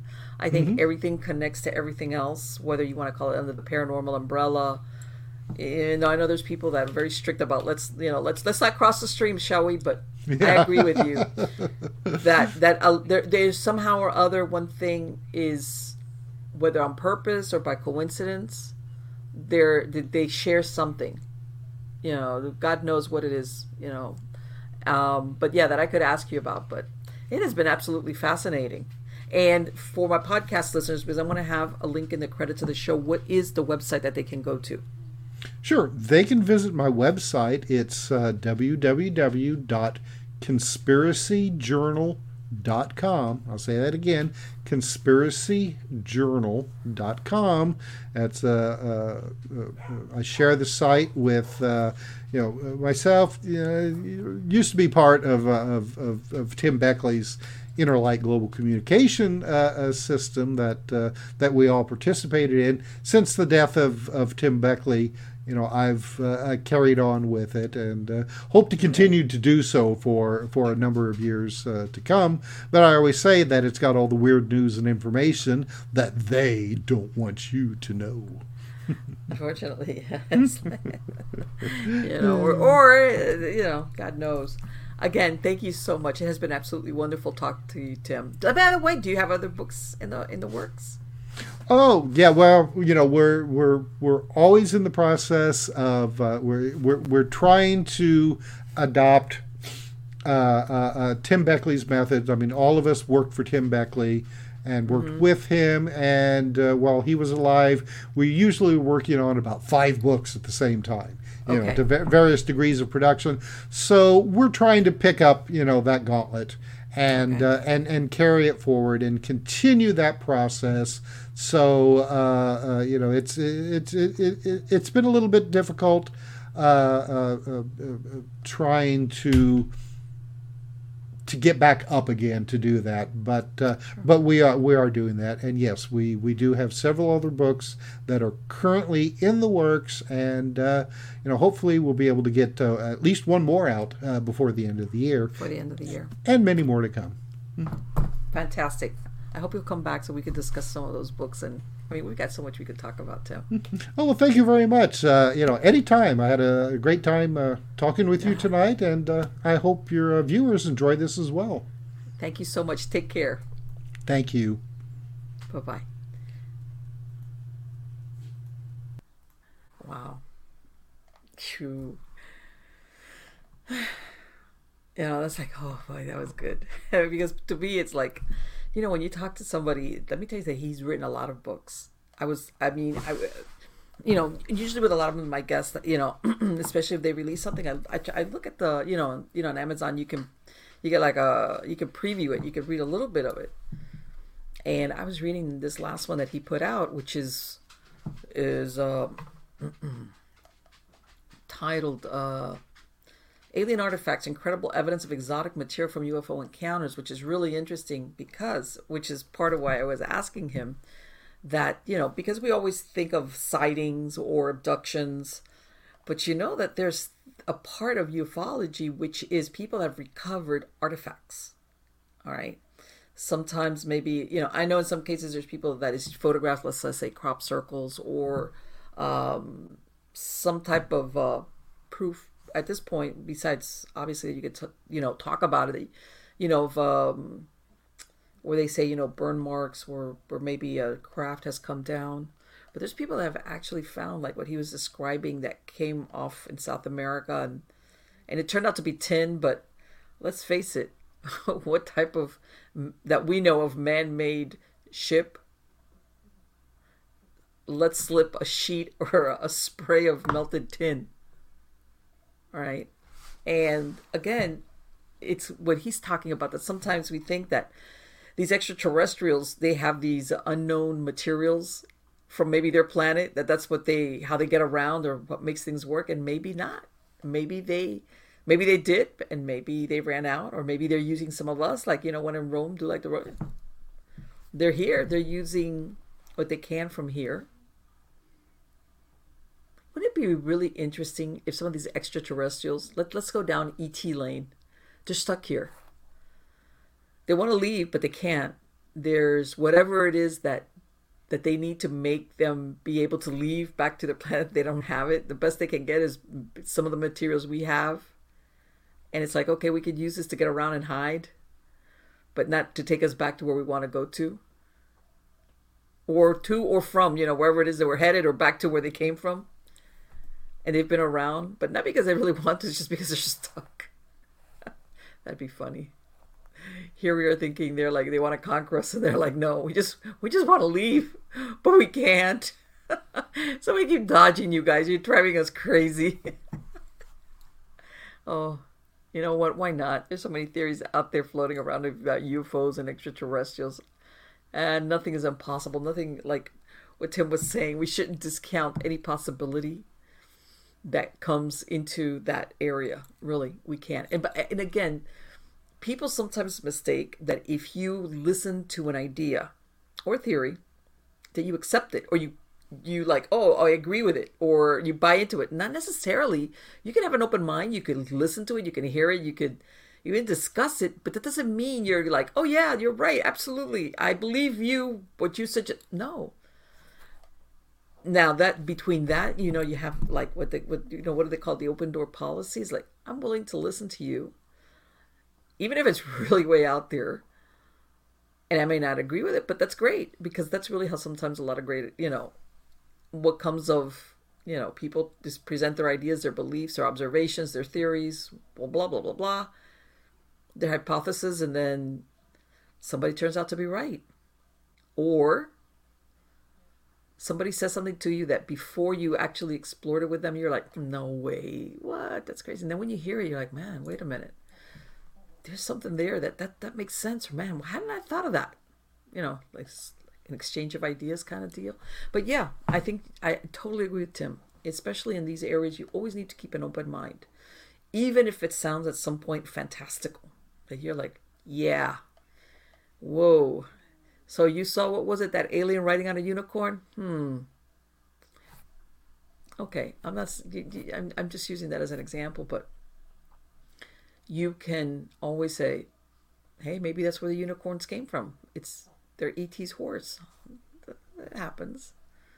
I mean, God knows that there's a lot of things. Now, the only question I have, which is why now? Why have the government decided now to go before Congress and all these people? And as a matter of fact, from what I understand, they didn't even really bring the right people to, you know you know how you, you you go before congress and you talk about your experience or whatever it is they, they were talking to people within the government instead of bringing in whether it's people have had their own firsthand experiences or people let's say like tim that have interviewed a, a bunch of people and have written books have maybe had their own experiences or been exposed to it instead of bringing these type of people in you know, if we're going to talk UFO, talk about UFOs or whatever they are, let's bring in people that can bring in a lot of pictures, eyewitness testimony,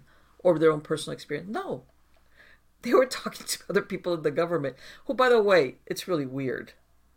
All of a sudden, you know, once upon a time, being in the government and saying you were a contactee or an abduction was like, well, you're about to like be, you know, kicked out the front door. You know, nobody in the government, especially, or any of these agencies having to do with this, wanted to ever admit that they were they had seen anything. Nothing. Now all of a sudden, you get these people in these agencies saying that they've been abducted or they've had contact with UFOs, and it's like, what? What? How did that happen? You, an abductee, a contactee? Um, you know, call me cynical, but I have good reason. And I'm not a cynical person, by the way. I'm not. I'm kind of naive when it comes to that. But I, I can't help but think there's something off about the timing on this. As in, mm, you know, why, why have you for years and years and ages, and if you believe some stories that there's there's even been people that have been because they're going into talking about things that shouldn't like you know, uh, you know, hey, this person is going to talk about or is exploring or is going to write a new story or is interviewing. The next thing you know, that person is bye bye or mysteriously you've never had any suicidal ideation commit suicide or you know jumped off the building you know that kind of deal. Um yeah it's if if some of these if you go if you believe that if you believe that version of it if they've gone through all this trouble to deny it, to keep it under control, to in some cases, like he was saying, you know, anybody that was aligned with either the UFO community, make him look like a kook. You know, there's a lot of ways you could do that, by the way.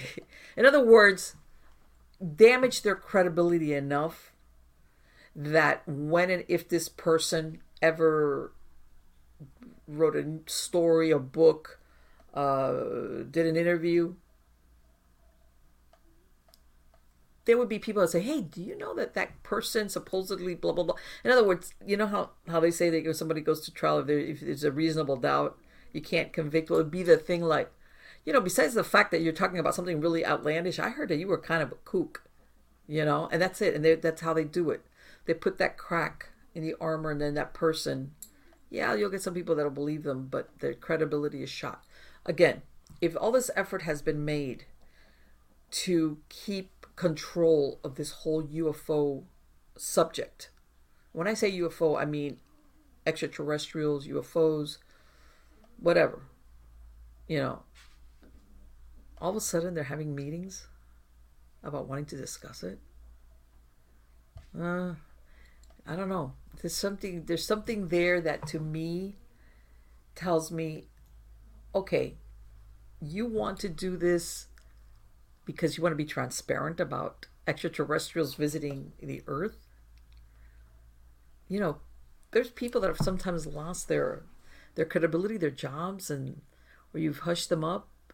People would say see things and you know they shut up because they knew it was a career killer. And now and and i heard and, and and this worries me that i've heard that i can't remember this gentleman if he's a senator from which state in the Midwest saying something about that they need to look at people feeding out misinformation about UFOs. Something like like like like the conversation that me and Tim were having. You know, like in other words, we're gonna persecute or you know anybody that's putting out false information. Like it's like, wait a minute, what do you mean? Let's let's face it. Well, we're talking. Let's say that conversation me and Tim were having is like theories, theories, experiences, him talking to people, stories that you hear. But like he said, there's never been any definitive proof. Okay, like I said, short of the mothership landing on the lawn of the White House, which is like, okay, where do you go from there? You know, it's scary to think that having conversations about something like UFOs, which people have been talking about for God knows how long, all of a sudden could be verboten. Like, oh, you're putting out misinformation about UFOs. what? Of course.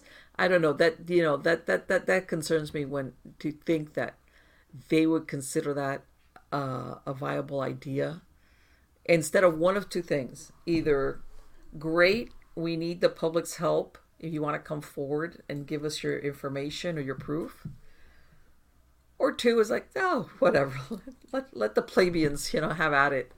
Let them talk all they want when you see when you see uh, again it, it, always comes back down to control. The reason? Who knows? Anyway guys i hope you liked the show. I really enjoy talking to tim swartz. Again i'm going to have a link to his website on the credits of the show. You can find all his books on amazon. Uh, you can of course look it up by his name. And if you look like a for his author profile it's going to sh- point you in the direction of all his books Again, don't forget to go to my website, MiamiGhostChronicles.com or mppelliser.com. And there you have links to any of the videos, the podcasts, to sign up for my Substack uh, articles, anything. Uh, and you want to send me an email, that's where you can do it from. And uh, like I said, I'll give you more information about the book that I'm going to be releasing. You know, what's I'm going to set up for uh, pre-order on Amazon. I just I need to iron out a little bit uh, some stuff there. And like I said, people don't realize it's not only the writing part, it's the editing part, man. That like will eat up your time. That's an effort. But you got to do it. So again, guys, please come back every week. I have so many great guests coming on, okay? Some of them are brand new ones like Tim. You know, there's others that are new you know, new, uh, or, you know, like I said, I have, um, have some people that they've now they've written books. Let's face it, some of them I last interviewed them two, three, four years ago, five years ago, and between now and then they've got a lot has happened in their lives, just like everybody. Uh, they've written new books, they've gone and done different things, new endeavors. So basically, it's almost like having uh, a new a new guest on. All right. So again, but if you have any ideas as far as subject, as far as guests, as far as you have a story, send it to me, Marlene at MiamiGhostChronicles.com, and we'll take it from there. All right. So until next time, thank you for spending this time with me. Take care.